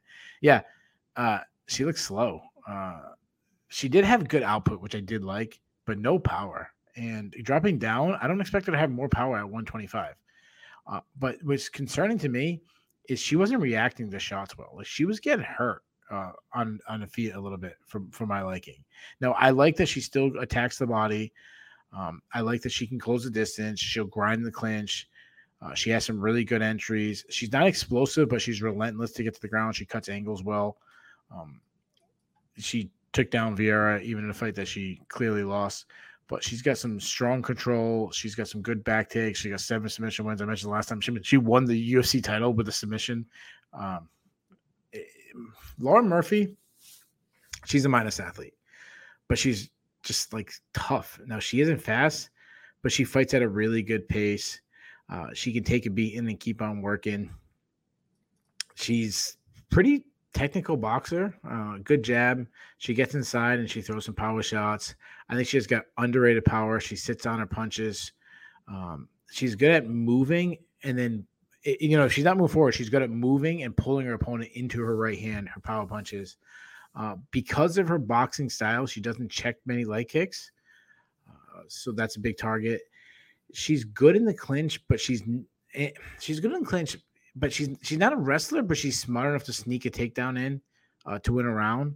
I say she has okay top control, and I'd say average takedown defense. Like nothing's, you know, she's not Jose Aldo out there. So to me, this fight comes down to if Tate can take down Murphy. Um, you you did add an intriguing factor of how motivated is Murphy because I, I, didn't really think about that. Um, you know, being that you're, you're up there in age. I mean, she's a mother. She's 39, they're about to turn 39. So she, she's at a place where, I mean, she could just fall off, regardless of how motivated she is, she could just fall off overnight. But also, like, to get all the way there and, and, and have your dream crushed, and it's hard to wake up and put in that extra work, and especially being that her style is to fight at such a high pace. Now, of course, we're speculating, we have no idea. Um, yeah. But if if the fight stays on the feet and Tate can't take it down, uh, it, this could be a pretty exciting fight, and um, I think it could be a really close fight. But I'm gonna say Murphy and her output and her power. Uh, I think she hits harder. I'm gonna take Murphy by split decision. 100% on board with you here. I was I was wondering which way you go on this one. Like you, you made you made a good point that you know Murphy's not she's a, a minus athlete and I almost interjected and said the same thing I said when you said that about Court McGee. Like, no, she was a minus athlete when she was 30. Yeah, that's at, true. At that's pushing true. 40, like, you know, it's like minus, minus, minus. Yeah, that's true. But one thing she has is she's pretty good sized and physically strong for the for the weight class. And yeah, I don't you know, think you know she is. Lauren Murphy is like she, she, she's the one who like rides her bike to the bus stop she struggles to ride the bike, like going down the hills and stuff. Like she's coming down the hills, but like putting putting the bike on the front of like the bike rack, like no problem. Mm-hmm. Like picks no it problem. right up. Yeah. I mean, what a, what a great story. I mean, you mentioned she has kids. Yeah, she has kids that are like almost 20. Like she started training to get back into shape after having kids and just funny that that was a path for her to like be at least in you know, in the team picture for the best in the world at, at, at, what she does for for a brief moment. Like that's fantastic. Uh, but Tate, even if like she nails the the weight cut and she's as good 125 pound Tate as she can be, I, I don't think the takedowns are a given here. Like I and I don't think when they get their hands on each other, when they clinch, and they probably will, I don't think she's going to necessarily be the stronger woman there. And just like you said, if uh, Tate can't get Murphy down, she's going to get the worst of a boxing match for for three rounds, and that's kind of what I expect to happen. Now, Tate is one of the rare uh, women wrestlers in MMA that is not dependent on trips and throws from the clinch. Like she actually will shoot from outside. but I I don't know that she's like shooting a, a blast double through through Murphy's hips or, or anything like that. Give me Murphy to win a decision as well, and uh, you know, keep her run going and kind of it'll be interesting to see what Tate does or does not after hitting uh, a roadblock in both of these divisions. I always think of Laura Murphy. I always remember when she was on the like the comeback Ultimate Fighter season, and I think it was Eddie Alvarez was coaching her, and and he called her he kept calling her Barb as in Barb Honchak. He kept messing up her name, and she's like, "My name's Lauren." we head to the men's featherweight division for, I mean, I would say pencil it in for fight of the night, except you can say that about pretty much every fight between now and the end of the card. But this one should be a banger. It is Shane Burgos versus Charles Jourdain. Burgos, the 31 year old New Yorker, is 14 and 3 overall. He's 7 and 3 in the UFC. He is coming off a win. Uh, he took a unanimous decision over Billy Quarantillo at UFC 268 last November. That snapped his uh, first losing streak of any kind as a professional, as he lost back to back fights to Josh Emmett and Edson Barboza. Uh, he'll try to keep things going against Jourdain. The 26 year old from Quebec is uh, 13 4 and 1 overall. He's 4 3 and 1 since joining the UFC as a former uh, two division champ from TKO, one of Canada's premier promotions. He is on a two fight win streak, those being over Andre Ewell and Lando Vannata. Most recent of those, the Vannata fight was a first round guillotine choke submission back in April at UFC Fight Night Lemos versus Andrade. Uh, despite Jourdain's uh, highlight reel finish and positive momentum. He is a pretty good underdog here. Burgos minus 200, Jourdain plus 170.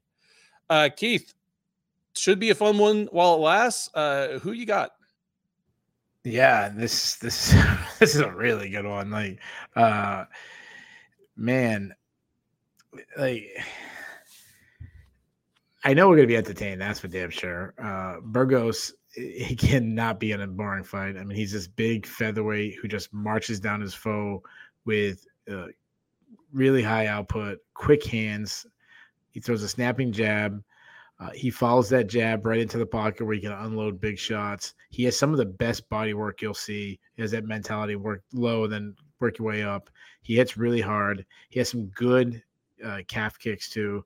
The negatives are he keeps his hands low and his head movement isn't nearly as good as the commentary team's going to make him sound like. They make him sound like he has this great slip and rip style, but he really doesn't slip a lot. He eats a lot. um, I mean, Josh Emmett was beat him up a lot. Edson Barboza beat him up some shots. Even and I know I always break this down when I talk about Shane Burgos was really long time ago, but he even got hurt by Kurt Holobaugh in that fight. Uh, his his wrestling is pretty much non-existent. You'll never see him really go for takedowns. Uh, he has been taken down a little bit, uh, but he will work with submissions uh, and, and kind of work off his back and kind of get back up. Now, Jourdain is an explosive fighter, fights at a really high pace. He's athletic, he's fast, he can fight out of both stances, sharp left hand. Uh, he loves his lead uppercut, which you know I don't like. I love, and I keep, I know this two fights in a row. I brought this up for him. I love the Andre Ewell fight. I love the adjustment he made in the Ewell fight. Like he didn't like being pressed by Ewell, and Ewell was kind of picking him apart. He lost the first round, and then just became this aggressor and said, "That's it. He can't match my pace. He can't match my toughness." And he goes full like, "This is Sparta moment to end the fight." Uh, those flying knees has some hard kicks, especially to the body. Uh, he can't overthrow his shots, which which is concerning and kind of leads him to get tagged. But that kind of goes with the territory, the way he's going to fight. You kind of have to. Um, you kind of have to give take the good with the bad. Uh, he also can forget defense at times, like just uh, eat shot. Very Shane Burgos ish. If they weren't fighting each other, I'd kind of say the same thing, like eat a shot to land one of his own. But he has the cardio to back it up. I think he's an underrated grappler. He is a submission threat. He has four career submissions. Uh, he he constantly likes working for guillotines.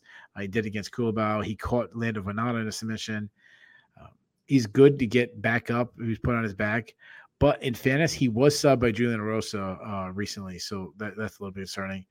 Uh, this fight is going to be absolute nuts, bonkers, whatever you want to say. Jourdain is is the more explosive fighter, but I think Burgos is the better pure boxer. I think both guys got to have their moments, but give me give me the inside striking of Burgos, especially going down to to the body. Uh, I think he should take over. Give me Burgos by decision. Awesome, thank you. I considering how hittable Burgos is, and and like how he gets caught clean a couple times, even in his wins. In picking Burgos, I am worried for him just to eat a flying knee or something spinning or uh, you know like you mentioned a, a, lead uppercut which seems like a terrible idea except for the times it works. Uh, you know burgos's problems in the ufc because he seems to have settled into the role of the reliable action fighter who comes up a little short when he when he meets an actual top 10 guy. Like that's that's who's beating him. Calvin kattar josh emmett edson barboza. And I mean, I like that you mentioned that his slip and rip is more of a get hit and then rip because, because that was the difference between him and Kattar. Two guys with broadly the same skill set, but Kattar's head movement was better. And so just Burgos ate more shots, eh, you know, and eh, and eventually went down. Emmett Emmett beat Burgos without really needing to use his wrestling. He just hit him with greater power. Like for a guy who's as good an offensive boxer as Burgos is, Emmett should not have been catching him cleanly that that often. Yeah, but in fairness, Josh Emmett's wrestling is gone. He has by the time they fought, yeah. He has, well, he has wrestling forever. Yeah. Most alarming, I was there cage side when he fought Edson Barboza. I actually had Burgos in that fight, and he was doing fine until Barboza hit him with something that was like a trank dart. Like Burgos looked around for about five full seconds and then went down. Uh, that that is worrisome against a guy who throws as many shots from different angles as Jourdain does and has plus power on on just about everything. Like he's not, you know, like a death dealer on the feet, but you know, he comes up with a lot of unexpected stuff that that hits from weird angles. And I swear some of his knockouts have been by surprise, uh, like as, as much as concussion. Having said all that, I do favor Burgos to avoid the kill shot, uh, get the better uh, of Jourdain on the feet. If they get into a scramble, that's another avenue for Jourdain to win. I'm really talking myself out of this Burgos pick, like in real time here. You know what? Do it, brother. Shane Burgos is Shane Burgos is is probably a better overall fighter than Charles Jourdain. He is done respectably against better competition but he he leaves too many openings for his his opponents to get their best weapons in against him. Give me Charles Jourdain by second round uh, stoppage. I mean, I'm gonna say TKO, but if like they fall into something on the ground and Jourdain taps him, that wouldn't surprise me either. There, I just talked myself into a two to one upset pick. There you go. hey, I changed my pick right yeah. in this card, so I'm glad that you did the same. We head now to the men's flyweight division for a matchup between Matt Schnell and Su Mudaerji. Schnell, the 32 year old uh, Louisiana native born in Texas, is 15 and 6 with one no contest overall. He's 5 and 4 with one no contest in the UFC. He's 4 and 3 in the UFC at flyweight. Uh, he did lose his most uh, recent timeout. It was a guillotine choke submission by Brandon Royval at UFC 274. That is probably the shortest fight you'll ever see win fight of the night in the UFC. Two minutes and 14 seconds was all it took to get those gentlemen an extra $50,000 each. Uh, he goes in against uh, Su Mudaerji. The 26 year old Tibetan is 16 and 4 overall. He's 3 and 1 in the UFC. He is 2 and 0 since dropping to flyweight. He is on a three fight uh, win streak, those being against Andre Soukhamthath, Malcolm Gordon, and Zarrukh Adashev. The most recent of those, the Adashev fight, was at UFC on ESPN Chiesa versus Magny all the way back last January. So this will be his first time in the cage in a little over 18 months. Nonetheless, or notwithstanding that long layoff, he is the comfortable favorite. He's minus 240, Schnell plus 200 as the underdog. Keith, uh, you know, two guys that still have a little bit of a prospect feel, even though Schnell's been in the UFC for like 10 fights now, 11 fights. Uh, who gets it done here? Uh, who wins? Yeah, this is another exciting fight. I just seem I should say the every fight. Like, this is a really good card. Um, and I love the placement of flyweights high in the card. Uh, y- you mentioned it. Matt Schnell's Matt Schnell's good, man. He's a well-rounded fighter. He's a pressure striker, good output. He uses feints to really set up his power shots. Uh, he gets in the pocket and he likes to throw down, bite down his mouthpiece. a uh, bit of a brawl. He's got some really nice pop, and he just continues to add guys that he's hurt uh, to the list over and over as he's hurt Bontorin, he's hurt Pantoja, he hurt Tyson Nam. But I'm I'm a little worried about his chin because that style of brawl, he he he gets starts uh, a little bit himself. Uh, he's a good grappler. He's got eight submission wins. He loves like head attacks, Darce chokes, guillotines. Uh, he's also, um, well, if you take him down, he'll throw up submissions from his back. Uh, he does use his submission attempts to get, you know, create a space to get back up to his feet. Uh, he has been plunked a couple times. Uh, that's what I mentioned about his chin.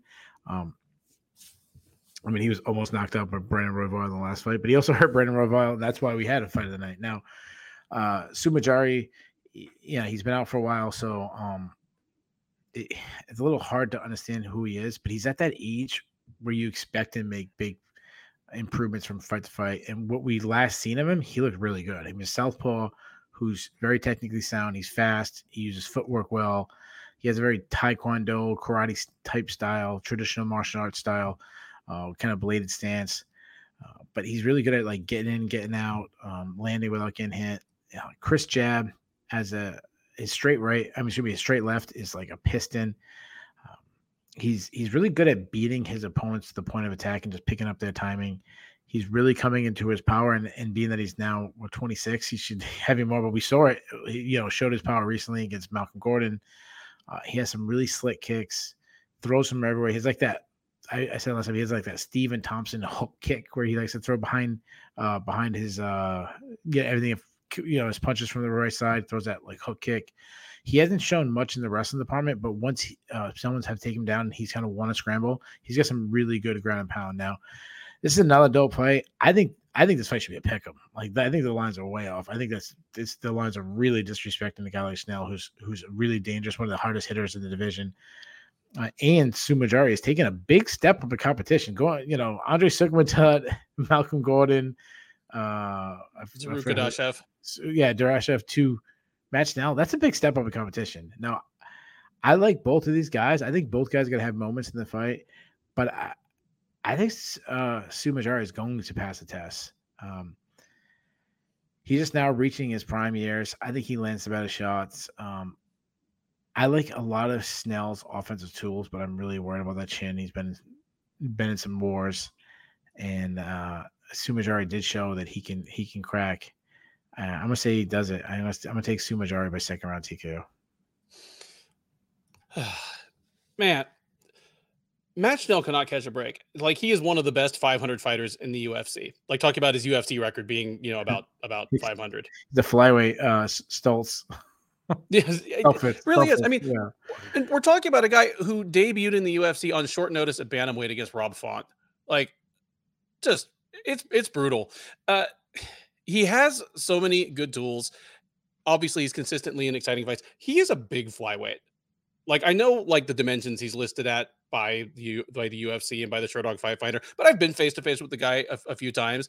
He's a big flyweight. Like he's almost my height. His shoulders are about as wide as mine. I'm just like, dude, how do you weigh 125 pounds. And of course, the question is the answer is with great difficulty. You know, that's been a problem for him in the past. yes, yes, talking to me in French fries, like, dude, how do you make weight? uh, for me, the, the, unknown here obviously is the long layoff for Su Mudaerji. And as you like to point out, he's at an age where if the fighter has the talent and is properly motivated and is with the right camp, uh, that kind of time off can almost be a blessing in disguise. They can come back with whole new tools in the bag that you know they wouldn't have if you're doing you know purpose purposeful fight camps three or four times a year. Expecting that Mudar Su Mudaerji is going to come back at least as good as he was, if not better. I do favor him to beat Schnell here. I think uh, he's going to be the longer striker on the feet, even though I just said Schnell's a big guy. Uh, Su Mudaerji has long arms and legs and throws a lot of straight strikes. Interested to see what happens if it, if it hits the ground, but I don't think that's going to be the bulk of the fight. I think uh, what we're going to see is Su Mudaerji win a really fun, high paced kickboxing match, uh, winning at least two out of three rounds. Third from the top at UFC Long Island, at least as the card is currently uh, constructed, is a welterweight matchup between Li Jingliang and Muslim Salikhov. Li, the 34 year old from Western China, is 18 and 7 overall. He's 10 and 5 in the UFC. He did lose his last time out, but hey, he was the guy that was willing to step up and fight Hamzat Chimaev.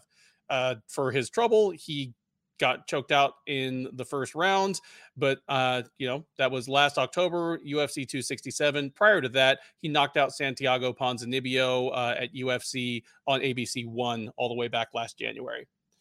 Uh, Li will be facing Salikhov. The 38 year old uh, Dagestani is 18 and 2 overall. He is 5 and 1 in the UFC. He uh, debuted, got tapped out by Alex Garcia all the way back in November of 2017.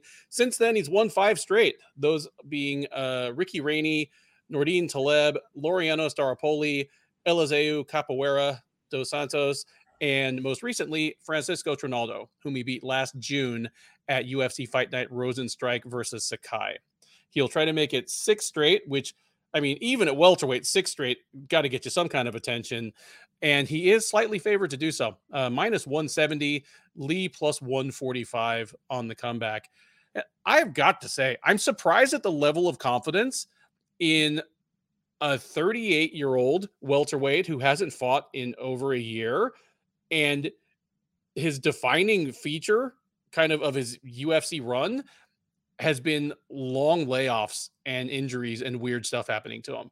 On paper, he's had a very appropriate uh, progression in challenges. You took on guys like Ricky Rainey and Nordine Taleb that were kind of eh, mid to low level guys, moved up to Laureano Staropoli, who at the time was a well regarded prospect. And then Eliseu Capoeira and Francisco Trinaldo are both the kind of guys that you need to beat to get kind of onto the edges of the top 15 in the UFC. Like if all those five fights had happened over the course of 18 or 24 months, he'd be an obvious fringe contender. But because they've been stretched out over five right. years right. and he's now 38, I don't have a whole lot of confidence in this. Like he throws a lot of spinning exotic stuff. I, I understand why they call him the king of kung fu. Uh, but I don't I, I don't see how he's like almost a two to one favorite over Li Jingliang here. Talk talk me off the cliff because the guys that have beaten Li Jingliang are at a higher level than Muslim Salikhov has shown us so far. Yeah. Are you, are you picking Li Jing Liang? I am. I, okay. I I think you know I know what Li Jingliang is. Like and, unless unless Hamzat Chimaev like actually killed his brain by choking him all the way to he sleep, like he might have. Like, like yeah. if, if he's essentially the same guy he was eight or nine months ago. It's it's funny you say that because to me, Li Jingliang has been very inconsistent. Now, I, I, I was thinking about like writing new things and kind of organizing my thoughts on Li Jingliang, but a lot of times what I do is I kind of have my notes and I like relook at my notes and I watch like the last fight or more recent fight and see what changed. But then I'm like, I just completely ignore the Chimaev fight because that's just a different animal. Like he got his ass whooped. Like that's what happens when you fight Chimaev. That's what 99% of welterweights that's going to happen to him. So mm-hmm. I, I kind of really copied my last notes heading into that, and it was that he's too inconsistent for me. I mean, he looks incredible against um, Zaleski uh, Dos Santos. And then he looked terrible against Neil Magny. Now, I think he's good. I mean, he looked really good against Santiago Ponzinibbio. Um, but he just struggled with the size, the length, the IQ of Magny, the ultimate pressure. Now that's a lot of things that, that uh, Magny does so well, and a lot of guys struggle with that. And Magny fights much different than Salikhov does. Now on the feet, I'd say Leo is a serviceable boxer, a lot of hooks, good head movement. He hits pretty hard, good leg kicks. I'd say he's an underrated offensive wrestler, weaker defensive wrestler. Uh, obviously, Magny took him down. So did Jake Matthews but he's got pretty good cardio, which I like. Um, he seems like a little bit of a gamer. Uh, Salikhov, you mentioned it. Like I hate that Salikhov is 38. It gives me like so much pause on this guy. But to me, the eyeball test is there. Again, as you mentioned, he hasn't fought in such a long time that we don't know it's there. But I can only go off what I last saw. Uh, good movement, nice power. I mean, he starts Nordine Taleb. Uh, he sits on his punches. He he's got good head movement. He's really good slip and rip off the off the center line. Um, rip, you know, kind of keep himself in position to land his own shots. Uh, he's really good at picking up his opponent's timing. He has some of the best kicks in the game. Kicks everywhere. Uh, he also checks kicks. He has those, as you mentioned, the spinning attacks. He has a very like Alexander Shlemenko style to him. Yeah. Uh, where he just throws those. Sometimes he throws spinning attacks for no reason. I think he's an underrated wrestler, though. He has five takedowns in his last three fights. Uh, pretty good reactionary double. He, he kind of seems like he's understanding that adding wrestling to his game just makes him a better all around martial artist and it'll actually open up his striking. Um, yeah, I like that he'll actually even like catch, even catch a kick and just kind of run you through. Uh, but he needs to improve on his on his ground control. Like he he struggles to keep guys down. Now, this is another intriguing fight. Um, I think both fighters have some serious question marks. I I am really worried about picking Salikhov, but just the eyeball test, I think he's the better fighter. So I really like his kicking game. Uh, he probably has the edge in wrestling too. So give me Salikhov by decision. There you go. A little bit of disagreement in another fight with all kinds of uh, question marks hanging over it. With that, we come to the co-main event of UFC Long Island, a strawweight matchup between Michelle Waterson and Amanda Lemos. Because a matchup between a former atom weight champ and a former bantamweight champ is something that should be allowed. Waterson, the 36 year old uh, Hawaiian by way of New Mexico, is 18 and 9 overall. She is six and five since joining the UFC as the newly dethroned Invicta Atomweight champ. Uh, you know, she won the Atomweight title, lost it to Herica Tiburcio in one of the biggest upsets that year. Jumped to the UFC and into the straw uh, into the strawweight division. She did lose her last time out. It was a pretty one-sided loss to Marina Rodriguez uh, and the headliner of UFC on ESPN 24 last May. Uh, she'll look to get back on track against Lemos. The 35 year old from northern Brazil is 11 2 and 1 overall. She's 5 and 2 since joining the UFC as the former Jungle Fight Bantamweight champ.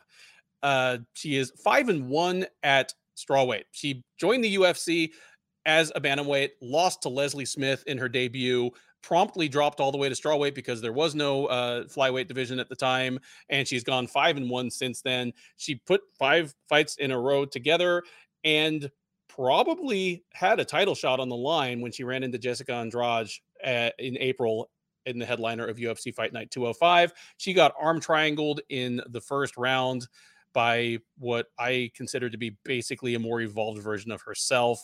Uh, but nonetheless, she is the biggest favorite on the card. Lemos minus 450, Waterson plus 350.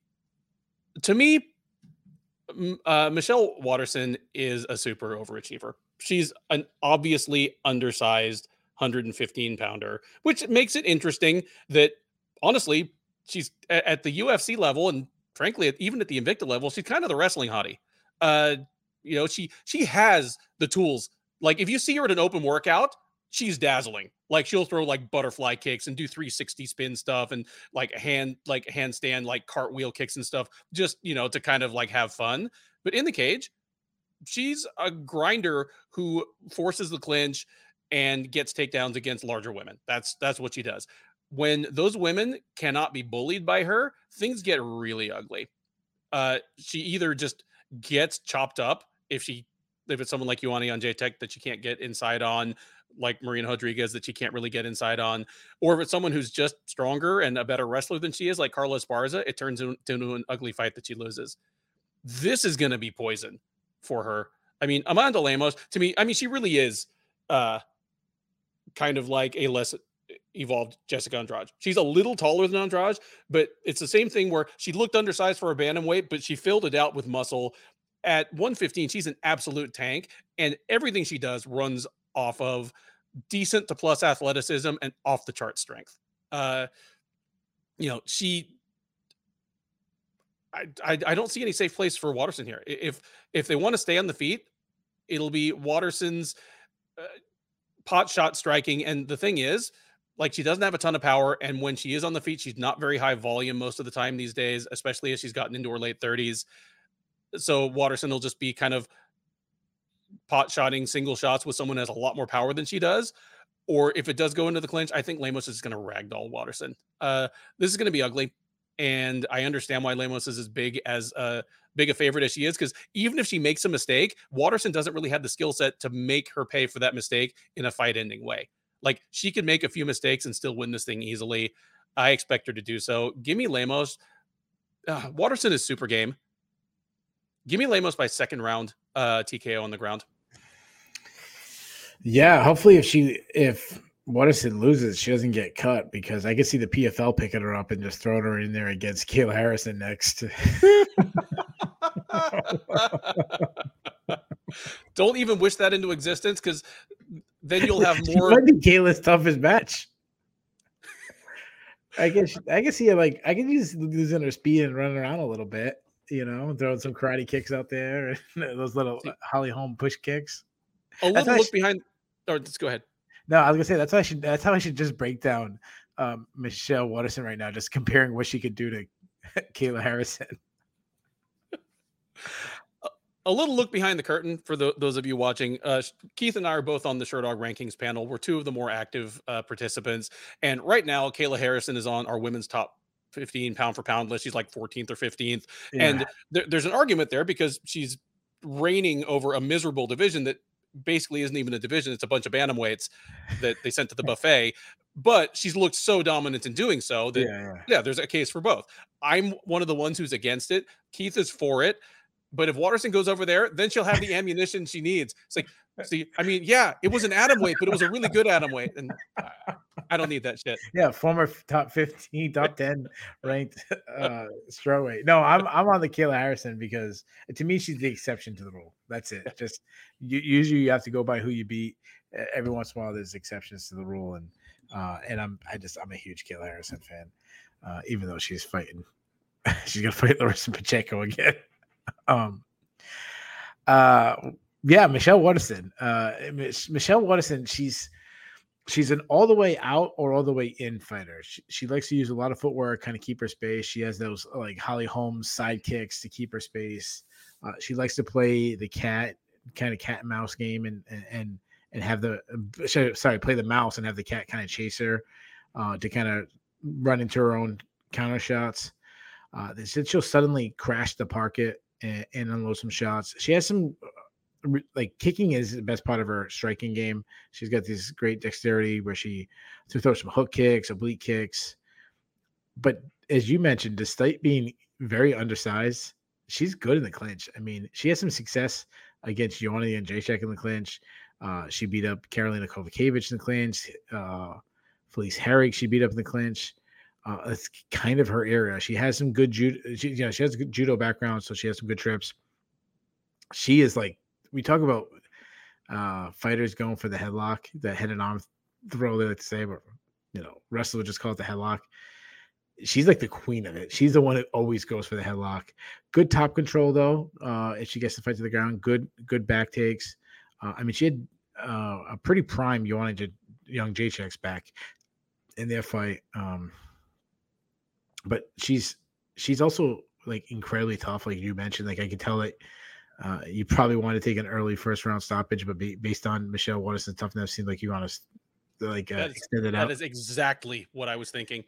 But what worries me about her is that she's 36. She hasn't fought in years, and she I feel like she knows that she'll never be a champion. Like she had that run where it seemed like she was kind of right, going up the rankings, and she was talking about being like the mom champion and all this. Uh, that obviously uh, failed, and she's she's way behind. Uh, I wonder what her motivation is now. Amanda Lemos, yeah, she was overwhelmed by Jessica Andrade, uh, but Jessica Andrade has done that to so many fighters. And if you go before that, she Lemos really looks like a fighter that's coming into her own. She's one of the best athletes in the division. Uh, she can fight at both stances. She's fast. She tends to she tends to throw her hands from her waist, which is risky defensively, but on the flip side, it's it's hard to see it coming, uh, which is the advantage. She has one of the best jabs in the game. She uses her feints really well to set up her power shots. When there's an open, she explodes with shots, and that's because she kind of keeps her legs underneath her, keeping her position to to really uh, gain some power. Really tight inside hooks. I'd say she's uh, one of the better, like more powerful hitters in, in the division. Beautiful kicks. Calf kicks are great. Her plum clinch is mean. I mean, she smashed up uh Livinha Souza inside the clinch, landed some nasty, nasty elbows. Uh, she can grapple. She also has like a judo background, nice throws, uh, good ground and pound, mean ground and pound. This, I'm with you, man. This looks like a passing of the torch fight. I'm all in on Lemos. Waterson is tricky. She's smart. Um, similar to what we talked about Jack Shore, she'll give herself the best opportunity to win, but Lemos is too fast, too explosive. Uh, Waterson can be take uh, can be beaten. Uh, I'm sorry, she can be taken down. She can get beat up. She's really tough. I actually, I'm, I kind of feel the same like you are. Like I want to take a stoppage, but I'm going to extend it out even more. And I'm actually say Lemos wins the decision, but I think it's going to be a blow. I think we might get like 10 8 rounds. Like it, I think she's going to batter Michelle Waterson for 15 minutes. That brings us to the main event of UFC on ABC 3, a featherweight matchup between top contenders Brian Ortega and Yair Rodriguez. Ortega, the 31 year old from Torrance, California, is 15 and 2 with one no contest overall. He's 7 and 2 with one no contest in the UFC. Uh, coming off a loss in his last outing, it was a five round unanimous decision loss to Alexander Volkanovski.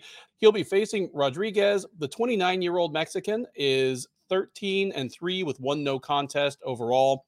He's 8 and 2 with one no contest since joining the UFC out of the first season of TUF Latin America. He did lose his last time out. It was a unanimous decision loss to Max Holloway in the headliner of UFC Fight Night 197 last November. That was the fight that stamped Holloway's passport to the trilogy with Volkanovski.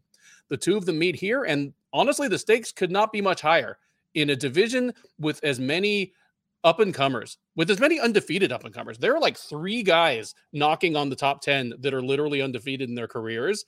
With all those guys coming up, the winner of this fight is in the title picture, and the loser takes a huge step back. It's about as high stakes as you can think of for for a fight night.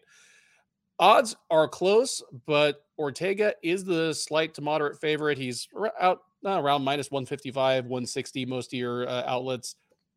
Rodriguez about plus 130, plus 135 on the comeback. Keith, this is like I said, it's it's about as good as you can get for a, a fight night main event, not only because it's high stakes, but because this is probably going to be a pretty exciting fight. There aren't many bad Ortega or Rodriguez fights. Who do you see winning this one? Yeah, uh, it's it's really exciting, and I, the two of the more marketable guys in the division. I mean, you have Brian Ortega, who kind of the UFC's trying to been working him. He kind of gathers the like American Hispanic market, mm-hmm. while obviously Yair Rodriguez has that uh, the true Mexican market yeah. you know, born and raised in Mexico. Ortega is the only American UFC fighter who has a Modelo sponsorship that is not a champ. Yeah, there you go. Yeah. There. Yeah, I mean, I mean, he's a good-looking guy. He's fun, exciting. He has that Hispanic background. Um, yeah, I, I, he's extremely marketable. That said, being that both guys are marketable, I'm assuming the UFC would want Yair Rodriguez to win because obviously his style, but also he hasn't fought the champion. Yes. And if they do the Josh Emmett fight, which is the fight they should do, if they do Josh Emmett, Josh Emmett gets hurt. I'm assuming the next phone call would be Yair Rodriguez. I'm if, obviously if he beats Ortega. That's yes. I'm I'm 100% with you on on that. Whereas the opposite might not be true just because Ortega fought Volkanovski so recently. Now you're probably going down to I don't know Arnold Allen. I mean I don't I don't know what would be next. Well, I mean, then you get down to those undefeated guys. Like, does Allen or Evloev get the call as just the undefeated phenom? It's yeah. You know, I mean, would would it be weirder than Jon Jones getting the short notice call to fight Shogun, where you're like, yeah, we all can tell he's probably going to be a champ sometime, but is now too soon. Yeah, yeah, no, that's a good point. Yeah. So uh, as far as this fight, you mentioned uh, one thing we've you've said a couple times, like, oh, this is fight of the night, this fight of the night it might be hard to beat the main event because you know one obviously the higher up the card the chances you are but um, the things these guys can do uh, is just so exciting. Brian ortega uh, is, uh, is a guy that we always sort of fight for the title but he was oh i mean i guess you could say max holloway in the in the second fight against volkanovski but i'm saying like he was pretty close to catching volkanovski and that's that's what he is. Now he's he's a large like he's a big featherweight. He's well rounded. He, which was not really the case for Brian Ortega that long ago. What's not for a while he was like a top five ranked fighter. That I was like, yeah, he's one dimensional. He's kind of weak on the feet. That's not the case anymore. I mean, he he can fight at both stances. He works behind a, a, really good jab. I mean, go back to the Korean Zombie fight. He won that fight with just that single punch, just jabbing him to death. Um, he he wasn't following up with combos, which was a little bit of an issue for me. Uh, but when he lets his hands flow, I mean, he's a, he's a good boxer. I mean, he rips the body. Uh, he has some really hard kicks. He throws kicks. Uh, he he throws a lot of kicks to the body, to the legs, and that's because he doesn't care if you catch a kick because he wants to grapple, especially if you catch a kick. That's sometimes where he can kind of catch a guillotine or something in there uh, as you're trying to take him down. Uh, he he makes mistakes of like pillaring defense, which which is why Alex Volkanovski uh, ripped him to the body uh, a lot. He ripped him the body in the clinch too, but ripped him the body on the feet. Uh, when he's in the clinch, I one thing he Brian Ortega does that I love, he'll get in the clinch and actually like reach over his opponent's head and like jump to a guillotine. And I, I said this before him, he's not a Demian Maya type grappler or a Jacare where they take you down and slowly inch. He's a Charles Oliveira one. Like he just wants a scramble to happen. He catches you in the scramble. Very opportunistic, like you mentioned. The the I, I think about like the comeback win against uh Moicano or, or, or a couple other fights, but obviously the Volkanovski one was he was so close to winning the title because that's all he needs. He can lose the entire fight and he only needs one second. Uh, and if he finds an opening, he seizes on it, and very few people are going to get out. Only a guy like Alex Volkanovski get out. Uh, he he not a strong wrestler. He kind of reaches for takedowns. Uh, in fact, it's actually more likely that he would kind of shoot and then like pull guard underneath it, like the, a lot of guys like to do. Uh, that's Ortega's uh, background, but that was a lot before he was the striker that he is. Like he's much different strikers now. Uh, obviously, his striking becomes stronger, sets up his own takedowns. Now, Yair Rodriguez. First of all, it's nice to see him being active because it's been like we went through so much time of him not seeing him fight. So it's nice to see him kind of getting there a couple more times. Uh, sorry about that. Uh, he is one of the best athletes I've ever seen in the sport. I mean, he's so fun. He's so exciting. He's an outfighter that can um, really work his boxing from the outside. But his boxing solid, but he's a kick first guy. Like his first weapon is kicks. Tons of kicks, teep kicks, hard kicks, uh, kicks to the body, oblique kicks. I was there when he fought Jeremy Stephens in, in Boston and I was there for the media day and all this stuff. And I was doing uh, coverage for Sherdog, and they did the open workouts. That was the same time Dominick Reyes for Chris Weidman. Mm-hmm. And I'll tell you right now, Yair Rodriguez kicks pads just as hard as Dominick Reyes does. It's insane. Um, the sound that was he was nailing. It was so I, will never forget. It. it was so impressive to me.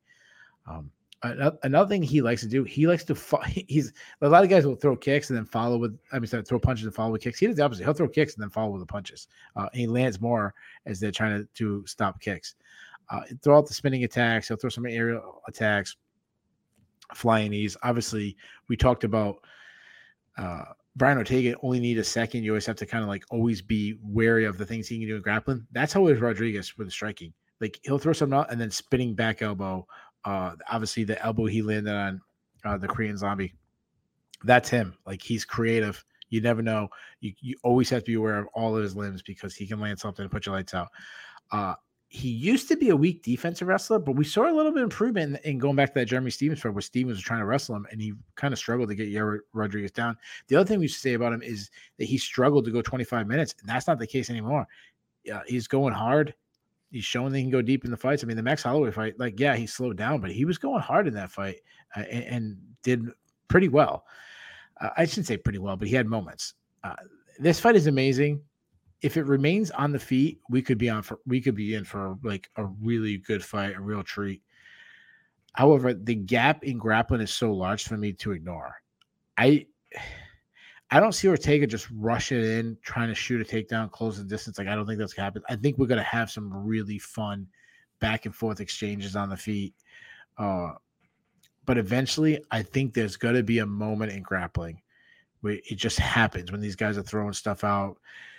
Yeah, yeah. Rodriguez throws a spinning back elbow, and halfway through, Ortega jumps on his back or or something and, and we get a brief moment of grappling. And I think that's all it's going to take for Ortega. I think Ortega is going to secure a submission.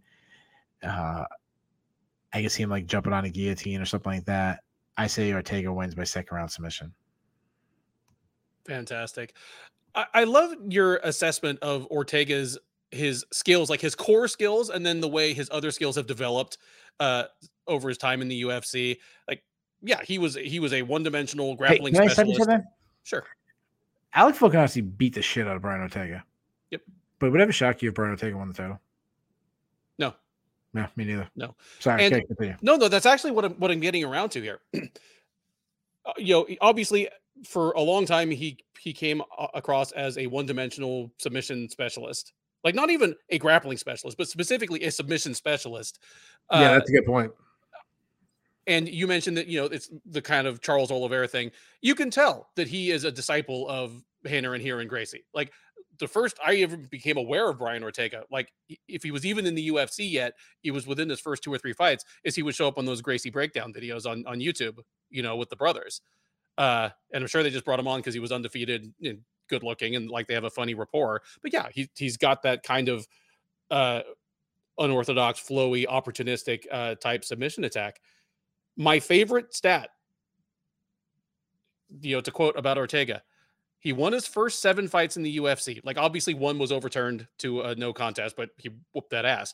But he won his first, uh, won his first seven fights in the UFC, so made it all the way to a title shot. You know, against Max Holloway without winning a single round. He did not win a single round in any of his first uh, seven fights in the UFC. Made it That's all the way to a title shot. And against Holloway, he might have won one round he he legit won a, decision against Chan Sung Jung. That's the first time he ever obviously more won more than two rounds in a fight. So the one thing that has not changed about Ortega, even as he's filled out his his skill set, he's not a round winner. It of course I wasn't shocked that he almost tapped out Volkanovski. Something was going to happen. Just the question would be when that one moment comes, is it enough for him to spring the upset? Because he wasn't going to win on the scorecards. He, you know, he just he, he has a striking style that is dangerous but doesn't lend itself to out voluming people, especially well, especially not once you get up to the Max Holloways and Alexander Volkanovskis and Yair Rodriguez's of the world. Uh, and then he is an incredibly opportunistic grappler, but it's all a matter of things getting to the ground the way he wants or needs it, which is why you know he's willing to jump to a guillotine or like kind of blow a takedown and pull guard. I could see Rodriguez just winning a decision if that moment never comes for Ortega. Like if that moment doesn't come for Ortega, Rodriguez probably wins four out of five rounds in a super fun fight.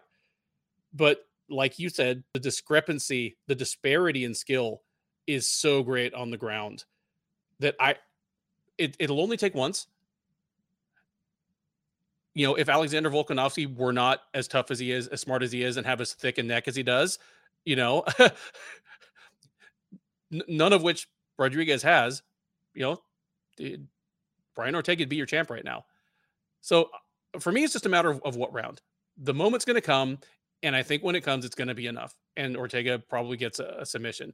Call it round three for me, and he might be. It might be the classic Ortega fight where he is down two rounds to none, and he's losing the third when, boom, you know, he sees the right moment, he jumps a guillotine, wraps up guard, and you know, Rodriguez, they both crash to the ground. Rodriguez is tapping out a, a few seconds later.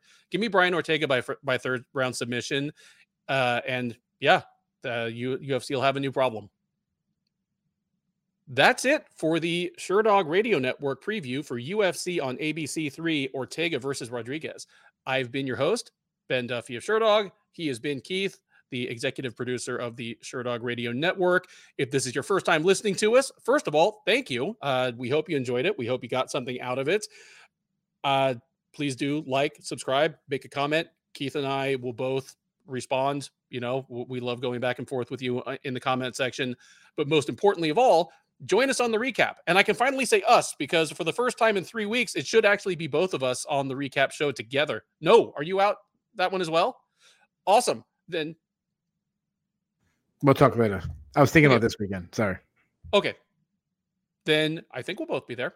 Uh, but regardless, one of us will be running the show. It's live on the Sherdog YouTube page, usually about 10 or 15 minutes after the main event, where we will break down all these fights in reverse order of how we previewed them, just going from the top to the bottom, talking about what was good, what was bad, what was controversial. There is always something.